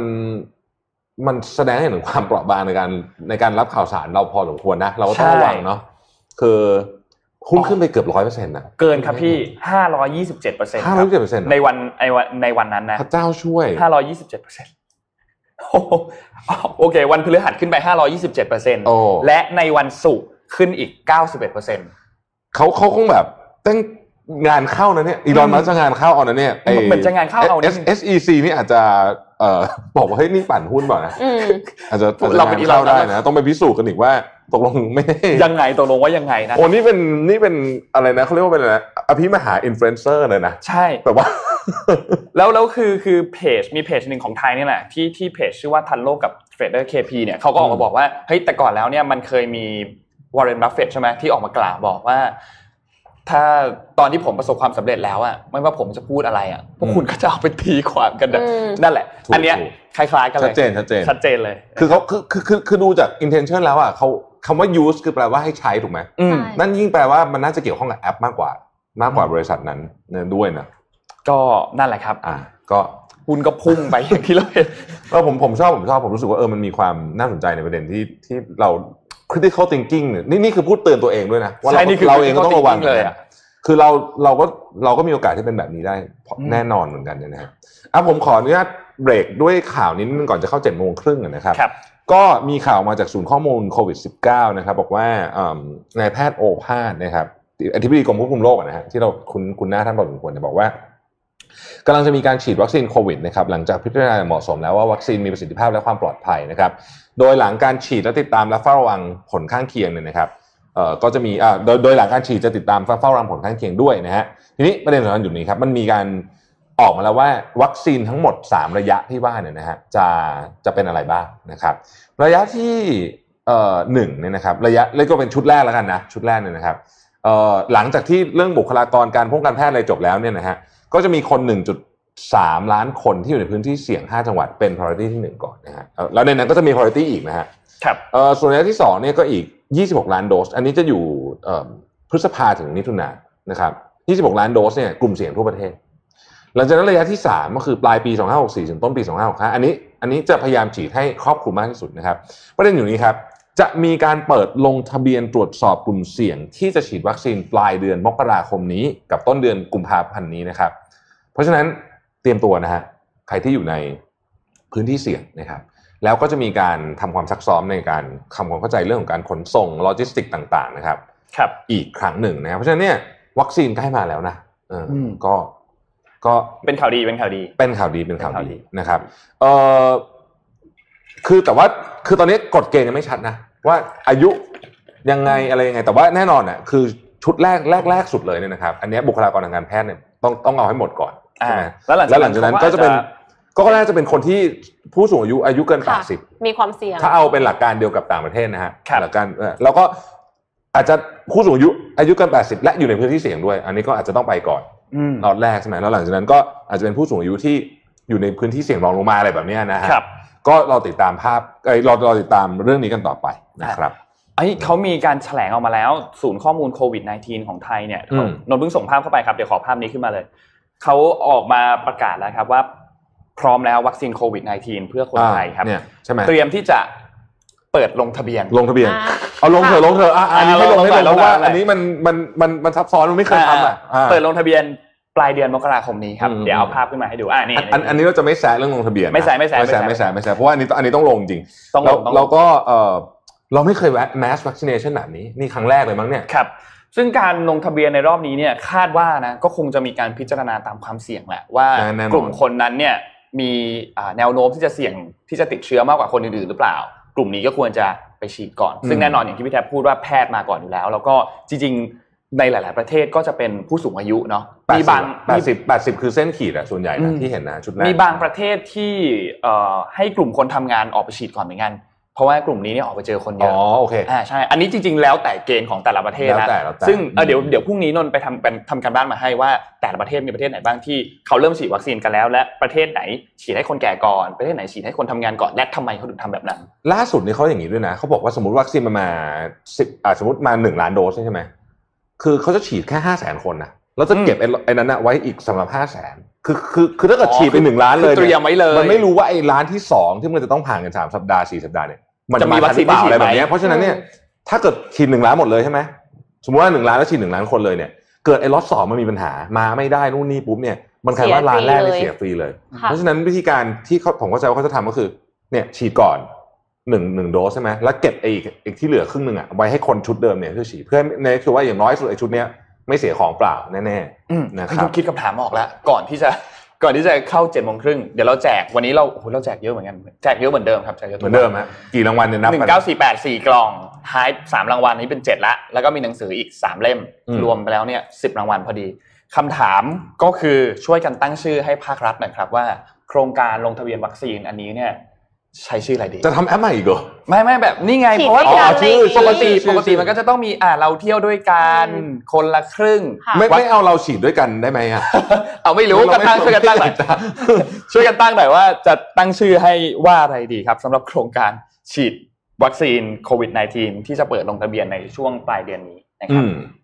ไปก็เจ็ดไปเจ็ดโมงครึ่งกัน ไปเจ็ดโมงครึ่งเถอะโอเคค่ะค่ะฝากตั้งชื่อด้วยนะแจกสิบรางวัลนะครับเดี๋ยวอ่ารับฝากตั้งชื่อหน่อยแจฝากตั้งชื่อหน่อยฝากตั้งชื่อหน่อยเผื่อเผื่อมีคนในสคบมาดูอยู่ครับผมเขาจะได้เอ้ยชื่อนี้ชอบเอาไปใช้ต่อเอาไปใช้ต่ออ่าเลยนะฮะโอเค วันนี้7จ็ดโมงครึ่งเป็นเรื่องหนึ่งครับที่เอามาจากมีเดียมแหละชื่อเขาอ่านยากมาก Darius Forux อันนี้ถ้าอ่านชื่อผิดขออภัยด้วยนะครับเป็น six spoke theory ครับ strategy for an optimum life คือขอภาพถัดไปเลยครับ ภาพนี้เนี่ยมันเป็นภาพ six spoke spoke คือตัวซี่ล้อเนาะ ของของล้อรถยนต์หรือล้อจักรยานเนี่ยนะครับว่าค่ะชีวิตเราเนี่ยมันมีอยู่ทั้งหมด6ซี่6ซี่เนี้ยคือบอดี้ก็คือร่างกายใช่ไหมครับอืม mind ความคิดคือการโฟการที่เราโฟกัสกับอะไรบางอย่าง หรือว่าอันต่อไปก็คือความรักความสัมพันธ์กับครอบครัวกับเพื่อนกับคนรัก play คือคุณฮิวตัวเองอะมี entertain ตัวเองได้ไหมหรือว่าต้องไป entertain ให้คนอื่น entertain ให้ออกไป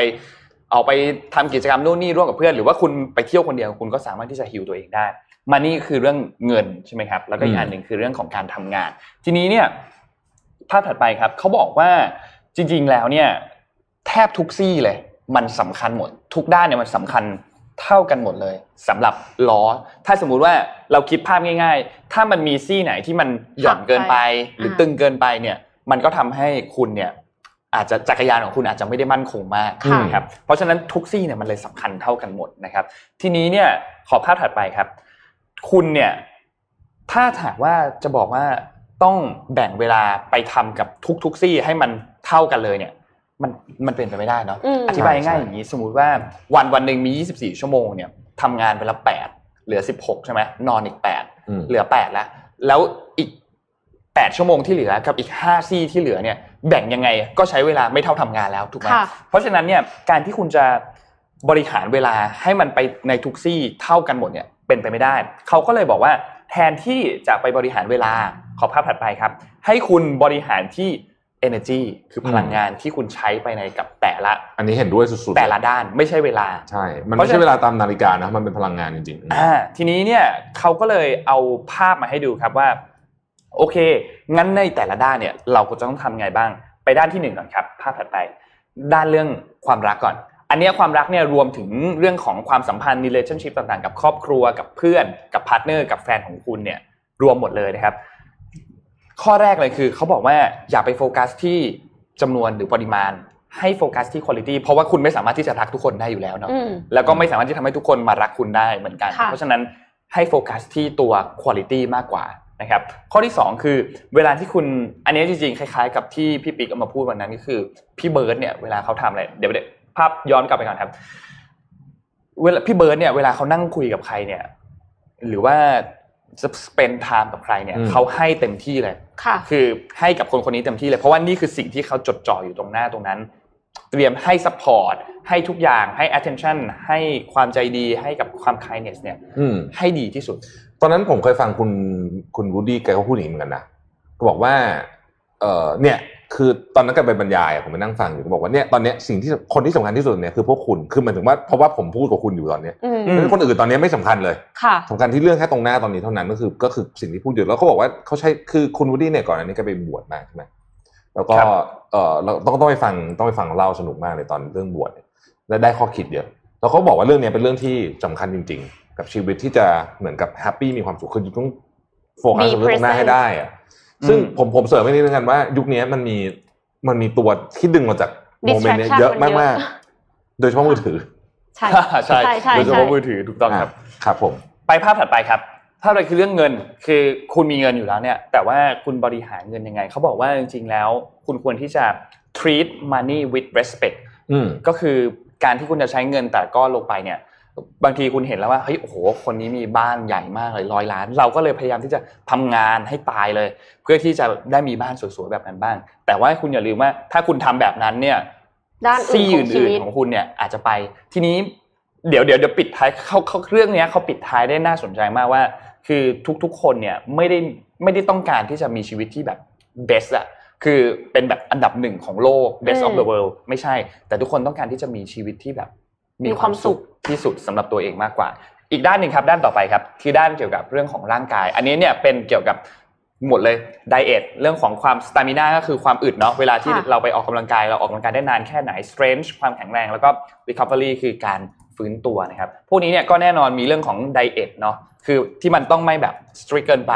แล้วก็ต้องไม่หลวมเกินไปด้วย ที่ไม่จะปล่อยตัวเละไปเลย แล้วก็ต้องมีการออกกำลังกายนะครับ อันนี้คิดว่าทุกคนน่าจะรู้อยู่แล้ว เสริมเสริมนี่ให้นิดนึงว่าจริงๆเนี่ยไดเอทนะ พี่เนี่ยเป็นคนที่แบบลองไอ้พวกนี้มันเยอะมากนะ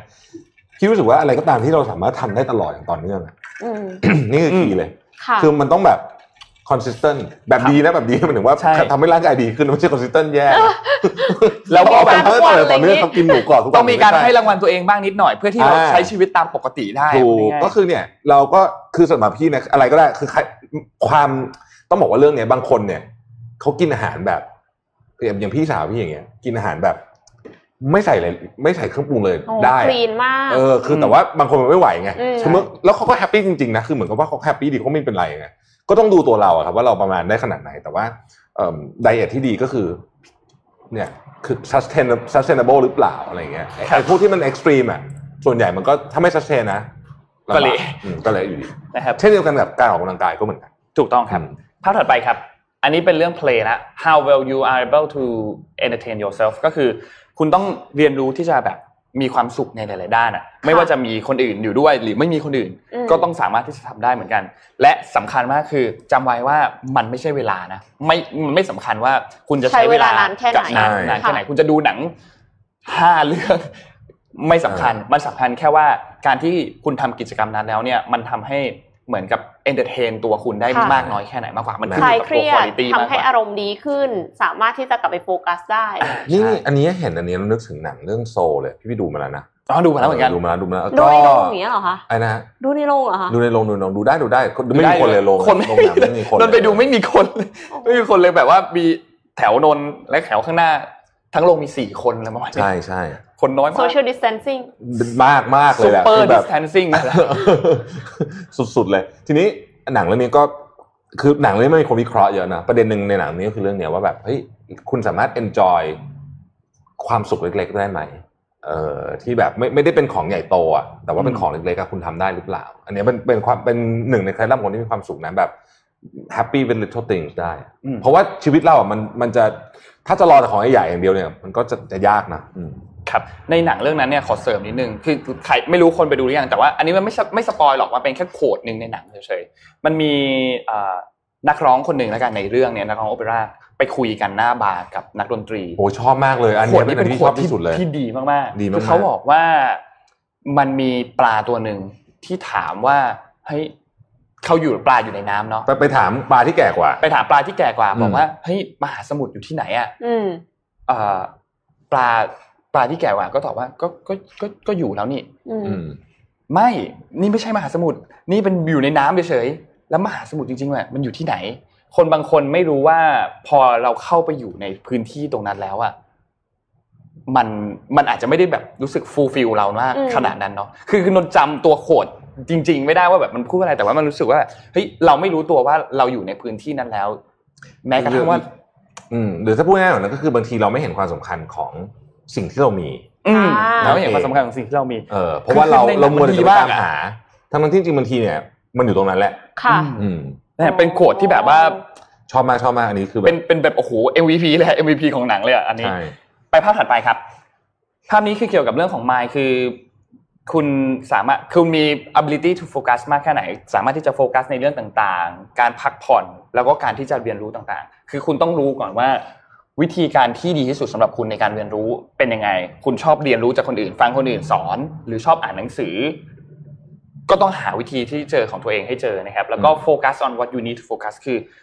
ให้รู้ว่าณเวลาตอนนั้นเนี่ยคุณต้องโฟกัสในเรื่องอะไรจริงและค่ะทำเรื่องนั้นให้สำคัญที่สุดเป็นเห็นด้วย priority ค่ะที่หนึ่งเพื่อที่เราจะได้ไม่หลุดโฟกัสเนาะแล้วก็เขาปิดประโยคสุดท้ายครับ ขอภาพสุดท้ายมา 99%ของคนบนโลกเนี้ยไม่ได้ต้องการที่จะเป็นแบบ become the best in the world คือไม่ต้องการที่จะเป็นที่สุดของโลก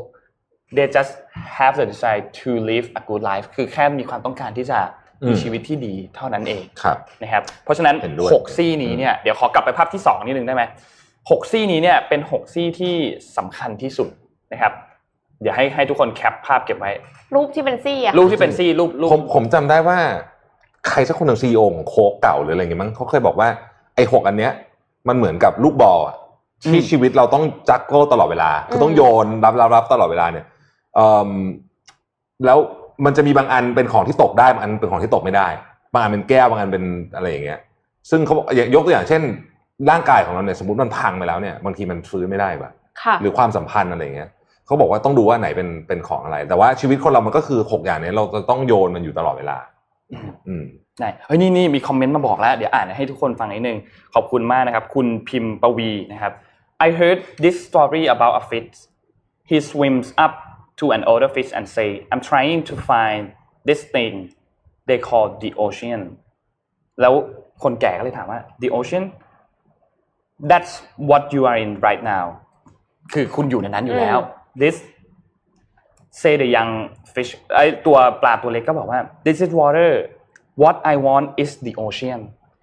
คือคือคิดว่าตัวเองจะมีความสุขจะแบบรู้สึกดีจะมากรู้กสึว่ากนี้ถ้าเราอยู่ในมหาสมุทรยิ่งใหญ่ถ้าอยู่ในมหาสมุทรซึ่งเป็นสิ่งที่คนอื่นเขาพูดถึงกันอืมอ่าเราก็ไม่รู้ว่าสิ่งที่คนอื่นเขาพูดถึงกัน เอาจริง ๆ แล้ว เราก็อยู่ตรงนั้นอยู่แล้ว เราไม่เห็นรู้สึกอย่างนั้นเลยอะอ่าใช่บางทีเราไม่รู้เราสึกไม่เห็นรู้สึกว่ามันแบบยิ่งใหญ่ฟูลฟิลหรืออะไรเลยอะไรเงี้ยอืมแต่ว่าบางทีมันก็อาจจะอยู่ตรงหน้าเราแต่เราอาจจะยังไม่ได้ เห็นค่าของมันหรือเปล่าครับก็นั่นแหละครับเจ็ดโมงครึ่งวันนี้ขอบคุณขอบคุณทุกคนมากที่ช่วยกันเสริมรวมถึงในคอมเมนต์ด้วยอืมนะครับครับค่ะไปต่อโอ้นี่ที่ขาฮะคนคนคอมเมนต์ชื่อวัคซีนไอโครงการมาเยอะมากเลยนะเยอะจริงๆเดี๋ยวผมสนุกผมว่าสนานต้องบอกเลยถูสนุกสนานเลย แต่ผมได้ขอเดาได้ไหมส่วนตัวผครับมว่ามันต้องมีคำว่าชนะไงอะต้องมีคำว่าชนะใช่ แน่นอนเลยอะค่ค่อนข้างมั่นใจมากเดี๋ยวเดี๋ยวเดี๋ยวลองดูไม่แน่เหมือนกัหนมอชนะไอ้พวกอย่างนี้ก็คือไม่ชไม่นะอันนี้ต้องมีทั้อะไรนั้นเลสักอย่างอะโครงการฉีดแล้วชนะอะไรประมาอะณไรนี้แบบเนี้ยต้องมีต้องมีต้องมีต้องมีเฮ้ยแต่แต่ว่าอันอันนี้ขอชม ผมว่าหลังๆเขาตั้งชื่อโครงการได้ดีนะอ่าอ่าคือเข้าใจง่ายดีคนละครึ่งอะเหรอแค่อะคนละครึ่งอย่างเงี้ยผมว่าเออเฮ้ยตั้งดีค่ะชอบชอบชอบ เราเที่ยวด้วยกัน อืมก็ชัดโครงการช็อปดีเออผมผมช็อปดีมีมีคืคืนนเออเอ้ยอ่าไอคนคนคิดชื่อนี่โอเคใช้ได้ได้ได้ใช้ได้คนคิดชื่อใช้ได้ใช้ได้ถือว่าใช้ได้เก่ขงอนะขอไปเอ่อฝั่งจีนกันบ้างค่ะ แต่ว่าครับก็ยังคงเกี่ยวข้องกับเรื่องของลูกพี่นะคะ เพราะว่าอันนี้ก็คือคู่แข่งใหม่ของลูกพี่นั่นเองอ่านี่ข่าวใหญ่เลยค่ะ M4 ค่ะเขาภาพ M4 เอ่อไปตู้นะคะ Search Engine ยักษ์ใหญ่ของจีนเนี่ยเตรียมสร้างบริษัทยนต์รถยนต์ไฟฟ้าของตนเองแล้วนะคะ กับจีลี่ค่ะ จีลี่ค่ะ ผู้ผลิตรถยนต์จากจีนนะคะ โดย Geely เนี่ยจะทำหน้าที่ผลิตรถยนต์ แต่ว่าจะเป็นผู้ถือหุ้นรายย่อยค่ะ เพราะว่าที่เหลือทั้งหมดเลยรวมถึงการสนับสนุนด้านซอฟต์แวร์ของรถ แล้วก็ M ดานะอันที่อันนี้คือแบบว่าคิดว่า Marketing Business ต่างๆ ที่เหลือทั้งหมดเนี่ยไป่ตู้จะเป็นคนทำอืมเพราะว่าไป่ตู้เนี่ยบอกว่าจะเป็นผู้ถือหุ้นรายใหญ่ค่ะ โดยไป่ตู้เนี่ยได้ทำการทดสอบ ซอฟต์แวร์รถยนต์ไร้คนขับที่ชื่อ Apollo ไปแล้วนะคะ ในการทดสอบโรบ t แท็กซี่ในปักกิ่ง นอกจากนี้เนี่ยไป่ตู้เนี่ยยังมีแอปแผนที่แล้วก็เทคโนโลยีการสั่งการด้วยเสียงของตนเอง ที่ชื่อตู่ตู่เออร์ดูเอสนะคะ ซึ่งสามารถติดตั้งในรถยนต์ได้ อันนี้เอ็มขอคลิป M 4.1 ค่ะ จะจะโชว์ให้ดูนะคะว่า OS อันนี้เนี่ยมันเป็นยังไงนะคะ ขอไปที่ศูนย์ สองหกเลยได้ไหมคะ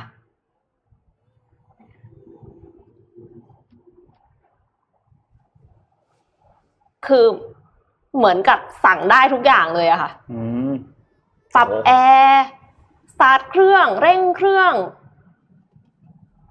ภาพที่น่ากลัวไปหน่อยนะทำเป็นเหมือนกังฟูอะอืมแต่จริงๆแล้วคือสั่งสั่งงาน OS อันนี้นะคะ เดี๋ยวเขาจะเฉลยให้ดู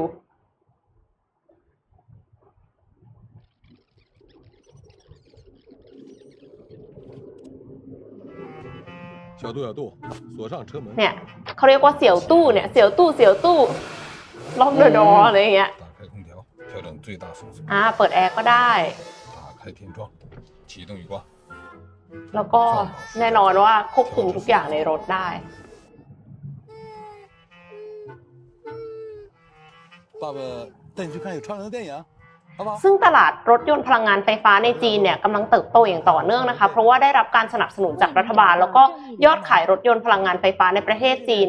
ในปี 2563 เนี่ยเพิ่มขึ้น 4.4%เมื่อเทียบกับปีก่อนหน้าทั้งทั้งที่ยอดขายรถยนต์ทุกประเทศรวมกันเนี่ยลดลงถึง 7.6%ตลาดรถยนต์พลังงานไฟฟ้าและรถยนต์ไร้คนขับที่ไปตู้หันมา ให้ความสนใจในขณะนี้เนี่ยคือเป็นตลาดที่แข่งขันสูงมากนะคะแอบเห็นว่าเดี๋ยว พี่แท็บก็มีข่าว NIO นะคะใช่ก็คือนอกจากนี้เนี่ยก็ต้องแข่งกับเทสลานะคะ NIO Li Auto เสี่ยวเผิง แล้วก็ยังมีบางบริษัทที่ได้รับเงินลงทุนจากอาลีบาบา แล้วก็เงินลงทุนจากวอร์เรนบัฟเฟตด้วยอืมเพราะฉะนั้นก็ยังยังคงดุเดือด แต่ว่าการแตกไลน์ธุรกิจเพื่อกระจายความเสี่ยงเนี่ยก็เป็นสิ่งที่นักวิเคราะห์เนี่ยก็รู้สึกว่ามันดี เพราะว่าไป่ตู้เนี่ยแต่เดิมอะค่ะ มีรายได้ส่วนใหญ่มาจากการโฆษณา แล้วก็ในปี 2562 รายได้ของบริษัทโตขึ้นแค่แค่2%เท่านั้นเองอืมเพราะฉะนั้นก็คือการขยายมาทำรถไฟฟ้าแล้วก็รถขับเคลื่อนได้ด้วยตัวเองเนี่ยก็เป็นสัญญาณที่ดีค่ะอืมขอไปภาพ T3 ต่อเนื่องกับข่าวของ M เลยเนี่ยนะครับ เมื่อสุดสัปดาห์ที่ผ่านมาก็มีการเปิดตัวรถยนต์นะฮะ Neo นี่หน้าตาหน้าตาดีนะ หน้าตาดีนะฮะโอ้นี่ก็สวยขเลอยงจีนนะฮะแอบคล้ายเทสลาเปล่าอะโมเดก็ลมีสามก็มีความคล้ายอยู่นิดนึงเหมือนกัน แต่ก็ไม่ได้คล้ายมากไม่คล้ายมาก ไม่เขินไม่เขินไม่เขินไม่เขินไม่เขินไม่เขินนะฮะเอ่อรถรุ่นนี้ชื่อ ET7 นะครับซึ่งเป็นรถซีดานรุ่นแรกนะฮะของ Neo ก่อนหน้านี้เขาเปิดตัวเป็น SUV มา 2 รุ่นแล้วนะครับทีนี้ไอ้ Neo เนี่ยปีที่แล้วเนี่ยนะฮะเกือบเกือบจะไปอยู่แล้วนะคือเกือบจะเจ๊งอยู่แล้วนะฮะคือคือค่ะเพราะว่าเงินเงินเงินหมดนะฮะเงินหมดค่ะแต่ว่า ปรากฏว่าในเดือนเมษายนเนี่ยได้รับการลงทุนจากต้องบอกว่าเป็นหน่วยงานรัฐบาลท้องถิ่นของจีนนะฮะอ่าปั๊บหนึ่งพันล้านเหรียญนะครับอืมแล้วก็ได้เครดิตไลน์จากแบงก์ของจีนเอ่อแบงก์ของรัฐของจีนเนี่ยอีกหนึ่งพันห้าร้อยล้านเหรียญทำให้รอดมาได้ นี่ก็จะเห็นว่าเวลาเขาสนับสนุนเขาสนับสนุนแบบนี้นะเขาค่ะเข้ามาลงทุนมาแบบนี้เนี่ยนะครับไอปีที่ผ่านมาเนี่ยหลังจากที่เคลียร์เรื่องเงินกลับมาแล้วเนี่ยนะครับนีโอเนี่ยคุ้นขึ้นมาเท่าไหร่รู้ไหมหนึ่งพันหนึ่งร้อยสิบสองเปอร์เซ็นต์โห นี่คือ list ที่ NYSE นะครับไม่ใช่ list ที่จีนนะฮะเอ่อเพราะว่าเหมือนกับมี gross positive margin ไม่ใช่ net margin นะ gross margin เนี่ยเป็นบวกแล้วนะครับแล้วก็ส่งรถไปได้ 43,000 คันโดยประมาณนะฮะทีนี้เขาบอกว่าคันนี้จะมาเป็นคู่แข่งเทสลานะเอาดูราคาก่อน ราคาของคันนี้เนี่ยนะครับยังไม่มีการช่วยเหลือจากรัฐบาลเนี่ยนะฮะอยู่ที่ 70,000 เหรียญนะฮะในขณะที่เทสลาเอาแบบถูกสุดเนี่ยราคาประมาณสักครึ่งหนึ่งนะฮะดังนั้น อันนี้จึงเขา CEO เนี่ยตัว CEO เนี่ยคุณชื่ออะไรนะวิลเลียมเนี่ยนะเขาบอกว่าอันนี้ไม่ได้แข่งกับ Tesla Model 3นะเขาจะอยากจะแข่งกับ Tesla Model S ซึ่งเป็นรุ่นที่แพงนะ Tesla Model S ก็เป็นแสนเหรียญใช่ไหมทีนี้ประเด็นมันคืออย่างนี้ครับมุมมองที่น่าสนใจคือว่าณขณะนี้เนี่ยผู้บริโภค คือเวลาเราบอกว่าใครแข่งกับใครเนี่ยมันดูได้หลายแง่แง่มุม แต่ผู้บริโภคเนี่ยยังไม่ register ยังไม่ register ว่ารถรุ่นนี้กับรุ่นนี้เป็นคู่แข่งกันโดยตรง ไม่เหมือนกับรถยนต์สันดาปภายใน เช่นรถยนต์สันดาปภายในเนี่ย สมมติว่าพูด Audi Audi เอาสามเจ้าใหญ่ Audi BM Benz เนี่ย Mercedes เนี่ย เราก็จะบอกว่าสมมติพูด A4 ก็จะเป็น Series 3 C Class ถ้าพูด A6 ก็จะเป็น Series 5 E Class ถ้าพูด A8 ก็จะเป็น Series 7 S Class เนี่ย คือทุกคนจะเข้าใจเห็นภาพนี้ ผู้บริโภคเห็นภาพ แต่ว่าปัญหาของรถไม่ใช่ปัญหา สิ่งที่น่าสนใจเกี่ยวกับตลาดรถไฟฟ้าก็คือ ยังไม่มีใครที่ที่แบบเหมือนกับเทียบ คือเวลาไปถามคนอะคนก็จะงงๆว่าไอ้รุ่นนี้มันแข่งกับใครกันแน่อะไรอย่างครัเงี้บยจะเทียบด้วยขนาดอย่างเดียวก็ไม่ใช่แล้วเพราะมันมีประเด็นอื่นที่น่าที่ที่สำคัญกว่านั้น เช่น ระยะทางอะไรแบบเนี้ยอืมที่วิ่งได้หรือว่าอะไรต่างๆเนี่ยนะครับตัวของ Neo เองเนี่ยเขาไม่ได้ทำเฉพาะแค่รถอย่างเดียวเนี่ยสิ่งที่เขาพยายามทำก็คือเอ่อ charging station ที่สุก swap back ซึ่งเรื่องนี้น่าสนใจคือตอนนี้มันมีสองสายสายที่คือคือการชาร์จแบตมันใช้เวลาพอสมควรใช่ไหมครับอาจจะเอาแบบ quick charge ก็ก็ก็เป็นหลายสิบนาที ก็เลยเกิด solid state ที่เราเคยอ่านข่าวไปแล้วก่อนค่ะอันนั้น quick charge เร็ว แต่มันก็จะมีอีกกลุ่มหนึ่งที่คิดว่าเฮ้ยวิธีการ swap แบต เนี่ยซึ่งมันเคยมีคนอยากจะทำแล้วก็ไม่ work ไปแล้วรอบหนึ่งเนี่ยนะอืมน่าจะเป็นวิธีที่ดีเหมือนกันกรณีที่ solid state มันไม่สามารถทำออกมาแล้วยัง commercialize ไม่ได้เร็วๆนี้เนี่ยนะครับก็เป็นอีกอันหนึ่งตัวตัวของ NIO เองเนี่ยเขาจะทำไอ้ swap station เนี่ย500ที่ในจีนอืมนะฮะอันนี้อันนี้คือแผนนะแผนค่ะเวลาเวลาเวลาเวลาคนออกมาเอิ่มพูดแผนเนี่ยเราก็จะต้องเอ่อ ดูนิดนึงเพราะว่าปกติเนี่ยหลายอันก็ aggressive มากๆนะฮะอะทีนี้เอ่อต้องบอกก่อนว่าปีที่ผ่านมานะฮะปีที่ผ่านมาเนี่ยเฉพาะในจีนที่เดียวนะฮะ Tesla Model 3เนี่ยขายไปได้แสนสองหมื่นคันนะค่ะเอาจริงๆ ถ้าผลิตได้เยอะกว่านี้ก็ขายเยอะกว่านี้ อันนี้คือมันแคปที่การผลิต แล้วก็ Tesla Model Y ที่เพิ่งเปิดตัว ซึ่งเป็นไซส์มันใกล้เคียงกับ Model 3แต่มันมีความเป็น crossover มากกว่าเนี่ยโอ้โห คนจอง คนจองเป็นแสนนะนะฮะคือ คืออีลอนมัสเองก็ออกมาบอกว่า Model Y ของ Tesla เนี่ยอาจจะขายแซงทุกรุ่นเป็นไปได้นะฮะรอคือ Model Y เนี่ยมันเป็นผมดูแล้วอุปกรณ์ภายในเลยดูดีกับ Model 3นะฮะคือตอนนี้ก็ก็น่าสนใจในประเด็นนี้ แต่ว่าที่น่าสนใจมากว่าทำไมทุกทุกทุกบริษัทรถยนต์เนี่ยถึงกระโดดไปที่พยายามจะไปที่เมืองจีน มันคือตัวเลขนี้ฮะในประชากรกรหนึ่งพันคนเนี่ยนะครับ อเมริกามีรถ 837 คน เยอะมากนะอืมหนึ่งพันคนมีรถ 837 คนนะครับ ออสเตรเลียมีรถ 744 คนใน 1,000 คน รัสเซียมี 373 คน มาเลเซียประเทศใกล้บ้านเราเนี่ยมี 433 คน ผมมีตัวเลขของเมืองไทยแต่ขออนุญาตไปหาก่อน แต่ว่าจีนเนี่ยนะครับมี รถยนต์เพียง 173 คนจากประชากร 1,000 คนเท่านั้นเองครับ ยังโตได้อีกเยอะ ยังโตได้อีกเยอะนะนี่คือสาเหตุว่าทำไมทุกคนถึงกระโดดเข้าไปในตลาดจีนนะครับ ค่ะเอ่อขอต่ออีกนิดนึงค่ะ ข่าวสั้นค่ะอันนี้ ขอภาพ M3 ค่ะ นอกเหนือจากนั้นนะคะ ก็ยังมีผู้เล่นรายใหม่นะคะ ที่ทุกท่านก็ได้ยินกันไปแล้วก่อนหน้านี้ว่า Apple เนี่ยกำลังจะผลิตรถยนต์ไฟฟ้าอ่ายิ้มเลยแฟนบอยนะคะ ก็หุ้นฮุนไดนะคะ ก็พุ่งเลย 20%หลังจากที่ฮุนไดเนี่ย ออกมาแถลงข่าวค่ะว่ากำลังเจรจาขั้นต้นกับ Apple Inc. นะคะกำลังเจรจากันเพื่อที่จะร่วมมือในการผลิตรถยนต์ไฟฟ้าและแบตเตอรี่รถยนต์ แต่ว่าตอนนี้เนี่ยยังเป็นการหารือขั้นต้น แล้วก็ยังไม่มีการตัดสินใจใด ๆ ขนาดยังไม่มีการตัดสินใจใด ๆนะคะ ก็ก็หุ้นหุ้นก็ก็ขึ้นพุ่งรับไปก่อนแล้วนะคะ เพราะฉะนั้นก็คอยติดตามกันต่อไปค่ะว่าจะออกมาเป็นอย่างไร Apple จะดีลกับใครกันแน่นะคะ อืมแต่คือ Apple น่าจะหา partner จริง ๆ แหละ คิดว่าคงไม่ไม่น่าจะผลิตเองอืมแบบทั้งหมดแหละค่ะคงจะหา partner เขาไม่ใช่ลักษณะอย่างนั้นอยู่แล้วอืมว่าตั้งแต่ต้นใช่นะใช่เขาจะแบบจับแพะชนแกะเป็นแบบผู้ประกอบการจใช่ริงๆใช่อะคือใช่ทำเฉพาะ core แล้วก็เสร็จแล้วที่เหลือก็คือ partner กับคนอื่นเลยอืมก็รอติดตามครับรอติดตามมันมีข่าวเสริมอีกสามเรื่องสั้นๆไม่ไม่จริงๆไม่สั้นมาก เอาเรื่องแรกก่อนเรื่องเกี่ยวกับเครื่องบิน Boeing 737 ครับ ที่อ่าอินโดนีเซียครับเคสนี้เป็นเคสที่เกิดขึ้นเมื่อวันที่ 9 มกราคมที่ผ่านมาเมื่อวันเสาร์นะครับ วันที่ 9 มกราคมที่ผ่านมาเนี่ยเครื่องบิน Boeing 737 นะครับได้ของสายการบินศรีวิจายาแอร์นะครับอ่านชื่อผิดขออภัยนะครับ ได้มีการขึ้นจากสนามบินในเมืองหลวงนะครับ ทีนี้เนี่ยหลังจากขึ้นไปแล้วเนี่ยสี่นาทีครับคือขึ้นออกจากกรุงจาการ์ตาเนี่ยตอนบ่ายสองสามสิบหกนะครับหลังจากนั้นสี่นาทีขาดการติดต่อครับ แล้วก็อืมหายไปจากเรดาร์นะครับ ทีนี้เนี่ยในเครื่องบินลำนั้นเนี่ยมีผู้โดยสารอยู่ทั้งหมดเนี่ย หกสิบสองคนนะครับ พอหายไปแล้วเนี่ยก็คิดคาดว่าเครื่องบินน่าจะตกนะครับ พอเครื่องบินตกแล้วเนี่ยตอนนี้เนี่ยทางการได้มีการส่งเรือนะครับจำนวนมากกว่า 10ลำเนี่ยเพื่อที่จะค้นหารวมถึงมีนักประดาน้ำด้วยนะครับ ของจากกองทัพเรือเนี่ยค้นหาตลอดในช่วงวันที่9วันที่ 10 ที่ผ่านมาเนี่ยนะครับยกเว้นช่วงตอนกลางคืนที่ต้องต้องเบรกชั่วคราวนะครับ ทีนี้เนี่ยพอค้นหาแล้วเนี่ยก็ยังไม่พบนะครับ แต่ว่าเจอซากเจอซากอยู่นะครับ ซึ่ง พอเขาเจอซากแล้วเนี่ยเอ่อมันตัวซากอันนั้นนะมันมันต้องบอกว่ามันมีสัญญาณออกมาอืมก็คือคาดว่าน่าจะเป็นตัวกล่องดำนั่นแหละค่ะนรับทีนี้เนี่ยก็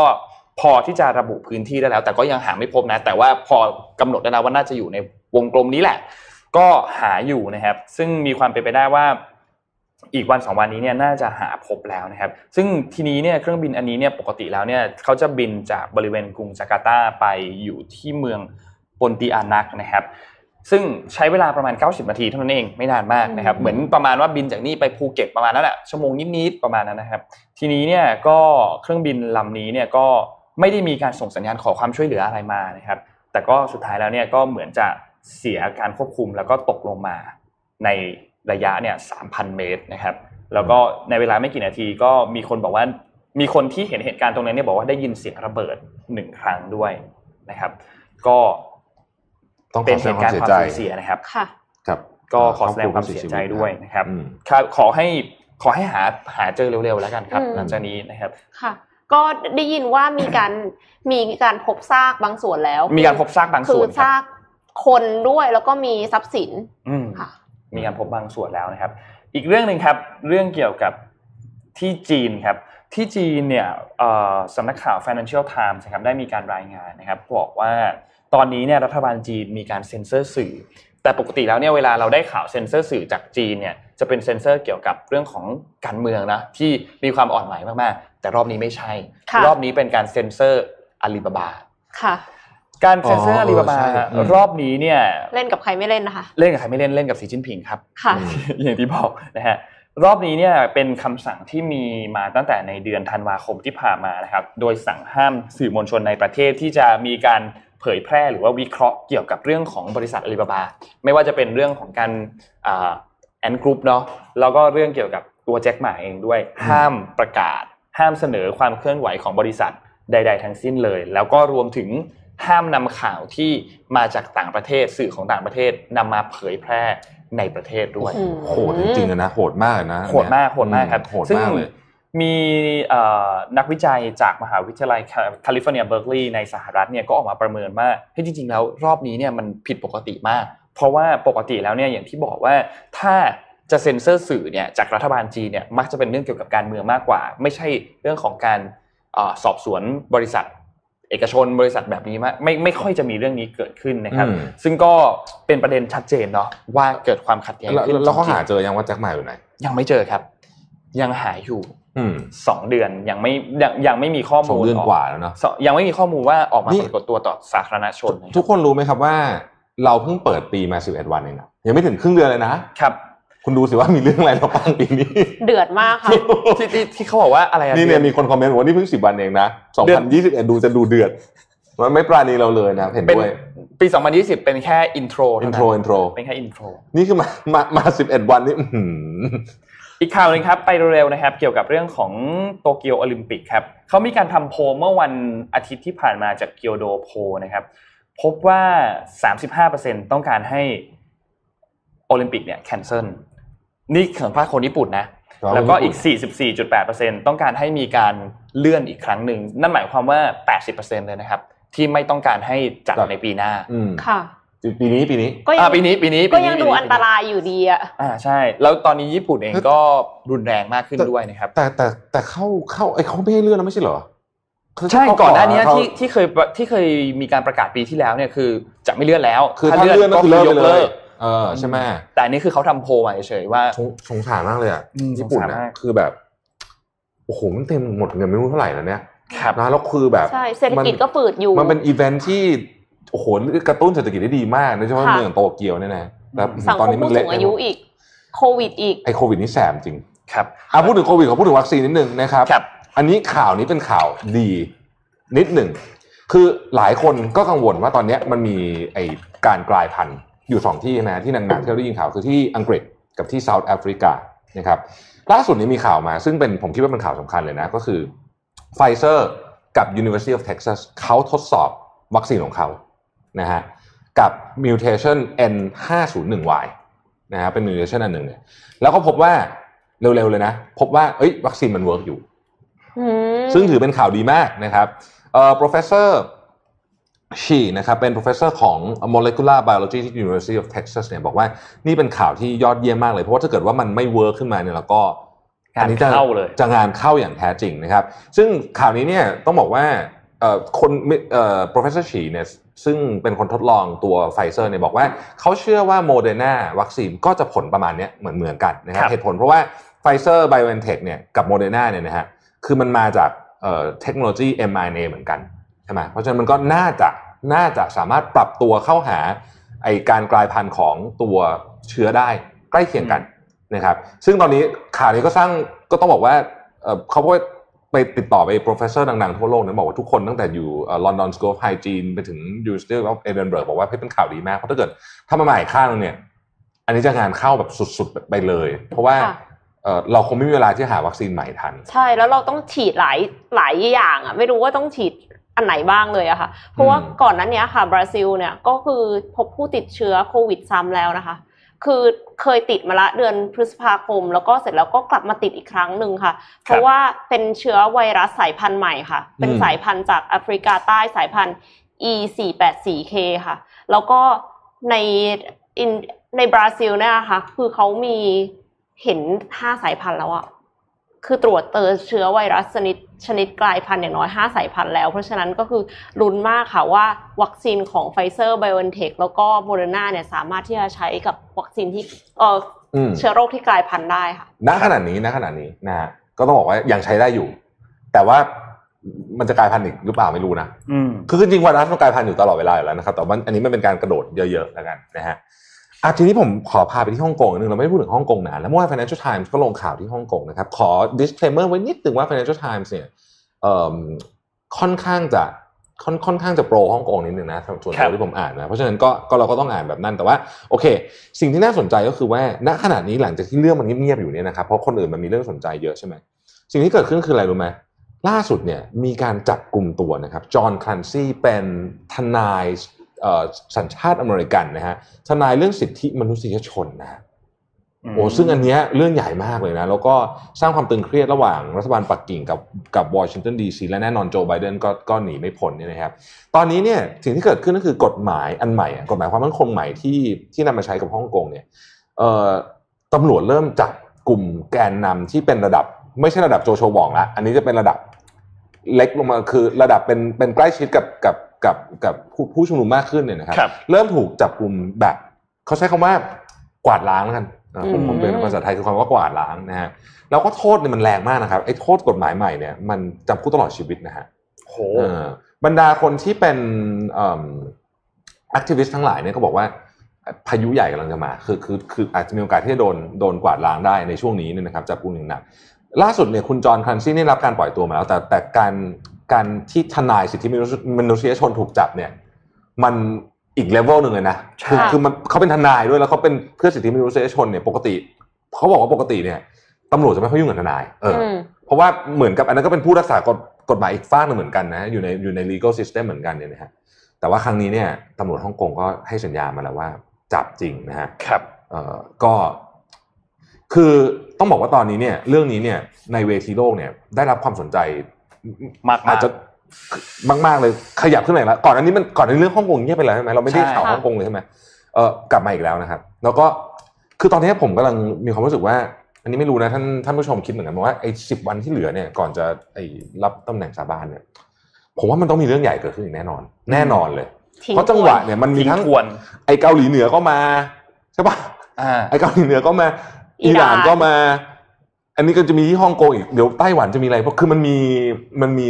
มุมให้เกิดเรื่องได้ตลอดเลยเนี่ยครับ เราก็อะ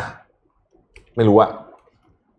ต้องนั่นดูหะแลตัวเอง ไม่รู้เหมือนกันว่าจะเอายังไงกันต่อนนท์ปิดท้ายประชาสัมพันธ์นิดนึงครับเกี่ยวกับเรื่องของการรับบริจาคเลือดตอนนี้นะครับ ตอนนี้เออเนี่ยใช่ใช่ใช่ใช่ตอนนี้เราช่วยช่วยประชาสัมพันธ์นิดนึงนะครับ คือทางด้านของ ศูนย์บริการโลหิตแห่งชาติโดยสภากาชาติไทยเนี่ยนะครับ ตอนนี้ขาดเลือดเยอะมาก เดี๋ยวนนท์โพสต์ลิงก์อันหนึงไปเป็นลิงก์ของเอ่อสภากาชาติไทยเลยนะครับ แล้วเดี๋ยวฝากดราฟติดตัวเขาเรียกว่าอะไร ฝากติดพินนิดนึงนะครับนนท์โพสต์ไปแล้วคือเข้าไปดูในเว็บไซต์ Blood Donation ไทยเนี่ยนะครับ จะเห็นเลยว่าตอนนี้เป็นข้อมูลที่ค่อนข้างอัปเดตนะ อัปเดตล่าสุดคือวันที่ 7 มกราคมนะครับอืมจำนวนปริมาณเลือดในคลังตอนนี้เนี่ย ไม่ว่าจะเป็นกรุ๊ปเลือด A B O A B เนี่ยขาดเยอะมากอืม ขาดเยอะมากจริง ๆนะครับ อย่างยกตัวอย่างอย่างกรุ๊ปเลือด O เนี่ยกรุ๊ปเลือด O เนี่ยต้องการโลหิตเนี่ยนะครับต่อเดือนเนี่ย22,800 ยูนิตต่อเดือนนะครับ แต่ว่าตอนนี้เนี่ยได้ไปเพียงแค่ 2,248 เท่านั้น ได้แค่สิบเปอร์เซ็นต์ได้แค่ 10%เท่านั้นนะครับของที่ต้องการพรุ่งพรุ่งนี้พรุ่งนี้ผมจะไปบริจาคเลือดพี่ไปบริจาคเลือดพรุ่งนี้ เพราะฉะนั้นตอนนี้เนี่ยถ้าใครที่เอ่อสามารถบริจาคเลือดได้เนี่ยอยากให้ไปช่วยกันบริจาคเลือดนิดนึง ตอนนี้เนี่ยถ้าใครดีเล่นโซเชียลมีเดียไม่ว่าจะ Instagram Facebook Twitter เนี่ย นนเห็นเยอะมากนะช่วงนี้คือออกมาเฮ้ยช่วยบริจาคเลือดให้ แล้วระบุหน่อยว่าให้กับคนคนนี้เพราะว่าเขากำลังจะต้องเข้ารับผ่าตัด แล้วต้องมีการเอ่อใช้เลือดปริมาณมากเนี่ยมีมีเรื่องนี้ออกมาเยอะมาก ซึ่งแสดงให้เห็นว่าเอ่อตัวพื้นที่กลางก็คือที่ทางสภากาชาติไทยเนี่ยปริมาณเลือดในคลังไม่เพียงพอนะครับค่ะตอนนี้ เพราะว่ามีผู้ป่วยที่จำเป็นต้องใช้เลือดเนี่ยเยอะมากไม่ว่าจะเป็นอืมเรื่องของโรคโลหิตจางฮิโมฟิเลียที่ต้องใช้เลือดปริมาณจำนวนมากเนี่ยนะครับ ในผู้ป่วยทั้งเป็นผู้ป่วยผู้ใหญ่แล้วก็ผู้ป่วยเด็กเนี่ยเยอะมากอืมเหมือนกันที่ต้องใช้เลือดเพราะฉะนั้นอยากให้ทุกคนเข้าไปช่วยกันนิดนึงนะครับเพราะว่าจากเดิมที่พอเริ่มมีมาตรการ work from home มาตรการต่างๆ เรียนออนไลน์ต่างๆเนี่ยพวกกิจกรรมรับบริจาคโลหิตเองก็ถูกยกเลิกไปหมดนะครับใช่จากเดิมที่เขาให้เขามีปริมาณ ยูนิตที่บริจาคต่อวันเนี่ยประมาณ 2,000 ยูนิตต่อวัน ตอนเนี้ยหายไปครึ่งหนึ่งนะครับ โอ้โห หายไปเยอะมากห้าสิบเปอร์เซ็นต์คือพวกรถรถรถเคลื่อนที่ของสภากาชาดไทยเขาเขาคงออกไปนอกสถานที่ไม่ได้นะตอนนี้เนาะอืมอืมเพราะฉะนั้นตอนนี้ก็ช่วยช่วยๆกันนะครับ ช่วยครับช่วยๆกัน ก็วันนี้วันนี้รถไม่ค่อยติดเนาะอ่ารถไม่ค่อยติดใครค่ออยยากติดจะไปนะฮะก็เดินทางไปได้แล้วก็เอานิดนึงนึงขอขอประชาสัมพันธ์นิดนึงได้ไหมเอ่อรายการสนทนาธรรมของเราในวันพฤหัสที่จะถึงเราจะอัดพฤหัสนี้นะฮะก็จะจะพูดเรื่องรถเมล์ใครมี information เกี่ยวกับรถเมล์เนี่ยส่งเข้ามานิดนึงนะฮะแต่ว่าเมื่อวานเนี้ยคุณโทมัสแกไปนั่งรถเมล์มาทั้งวันเลยนะอ่าใช่ใช่เห็นละอ่าเพื่อจะเก็บข้อมูลทุ่มนะเทจริงทุ่มเททุ่มเทไปไปมาทั้งวันเลย เพราะว่าบอกว่าเอ้ยไม่ได้นั่งนานแล้วขอไปอัปเดตหน่อยนะฮะก็รบกวนนิดนึงว่าใครมีเอิ่มข้อมูลหรือรูปภาพอะไรต่างๆเนี่ยนะครับส่งมาให้เราหน่อยเพราะว่าครั้งที่แล้วเนี่ยฟุตบาทคนส่งมาเยอะมากนะครับอ๋อแล้วก็ใครยังไม่ดูตอนฟุตบาทไปดูนะครับ ผม เอ้ยมันยังไม่ได้ดูเลยอะยังไม่ได้ดูยังไม่ได้ดูเดี๋ยวเดี๋ยวเดี๋ยวเดี๋ยวต้องต้องชมคนตัดต่อมากฮะมันมีเอฟเฟกต์นิดหน่อยซึ่งทำให้คนคนดูคือคือขำแบบแบบแบบแบบรู้สึกเศร้านิดนึงอะนะอืมนะไอ้ยใครเป็นคนตัดนะครับดับพี่พี่ตังนะฮะพี่อ๋ตัอน้องเหรอน้องอ๋อไม่ใช่พี่ตังเป็นอ๋อเป็นเป็นน้องใช่ได้ใช่ได้ใช่ได้เดี๋ยวเดี๋ยวเดี๋ยวชอบเดี๋ยวไปดูชอบเดี๋ยวไปดูชอบเดี๋ยวไปดูนะครับอืมวันอะนี้ไปบริจาคเลือดกันนะอ่าไปบริจาคไปบริจาคเลืเลืออดดกักันนนะครับช่วยกันครับช่วยกันไปบริจาคเลือดกันเออเดี๋ยวผมจะไปพรุ่งนี้นะฮะอ่าโอเคแล้วก็ อะวันนี้น่าจะน่าจะครบถ้วนครับครบก็ถ้วนขอบคุณแพลตฟอร์ม Thailand Traveler Voice นะครับเที่ยวมั่นใจบอกได้ทุกเรื่องกับทททนะครับแล้วก็ขอบคุณทีม Well Advisory จาก SCB อืมด้วยนะครับ แล้วก็อีกอันหนึงก็คือตัว Nescafe Americano ครับผม House Blend นะครับหนึ่งขวดกินได้แบ่งได้5แก้วห้าแก้ว แล้วก็แก้วหนึ่งเนี่ยแค่ 35 กิโลแคลเท่านั้นค่ะก็หาซื้อกันได้ตามห้างสรรพสินค้าทั่วไป แล้วก็จริงๆใน Shopee Lazada ก็มีอืมไปสั่งกันได้เหมือนกันครับนะครับๆสะดวกมากทุกคนขอเอ่อต้องบอกอีกครั้งว่าเรามาระวังตัว ด้วยนะครับ ตอนนี้โควิดอยู่รอบตัวคุณแล้วกาจดริงอย่าตกๆนะคะคือตอนเนี้ยไม่ต้องไทม์ไลน์เนี่ยผมพูดจริงนะอย่างที่บอกอะอืมดูไม่ค่อยรู้เรื่องแล้วตอนเนี้ยครับเพราะก็เอาเป็นว่าคิดซะว่ามีมีความเสี่ยงสูงกันหมดแล้วล่ะตอนเนี้ยนะฮะอืมอืมไม่ว่าจะอยู่ที่พื้นที่ไหนของประเทศไทยก็ตามนะครับ โอเค วันนี้ก็ขอบคุณทุกคนมากๆที่ติดตามนะครับ แล้วก็พบกันใหม่อีกครั้งหนึ่งในวันพรุ่งนี้ครับ วันนี้เราสามคนลาไปก่อนครับ สวัสดีครับ สวัสดีค่ะ Mission Daily Report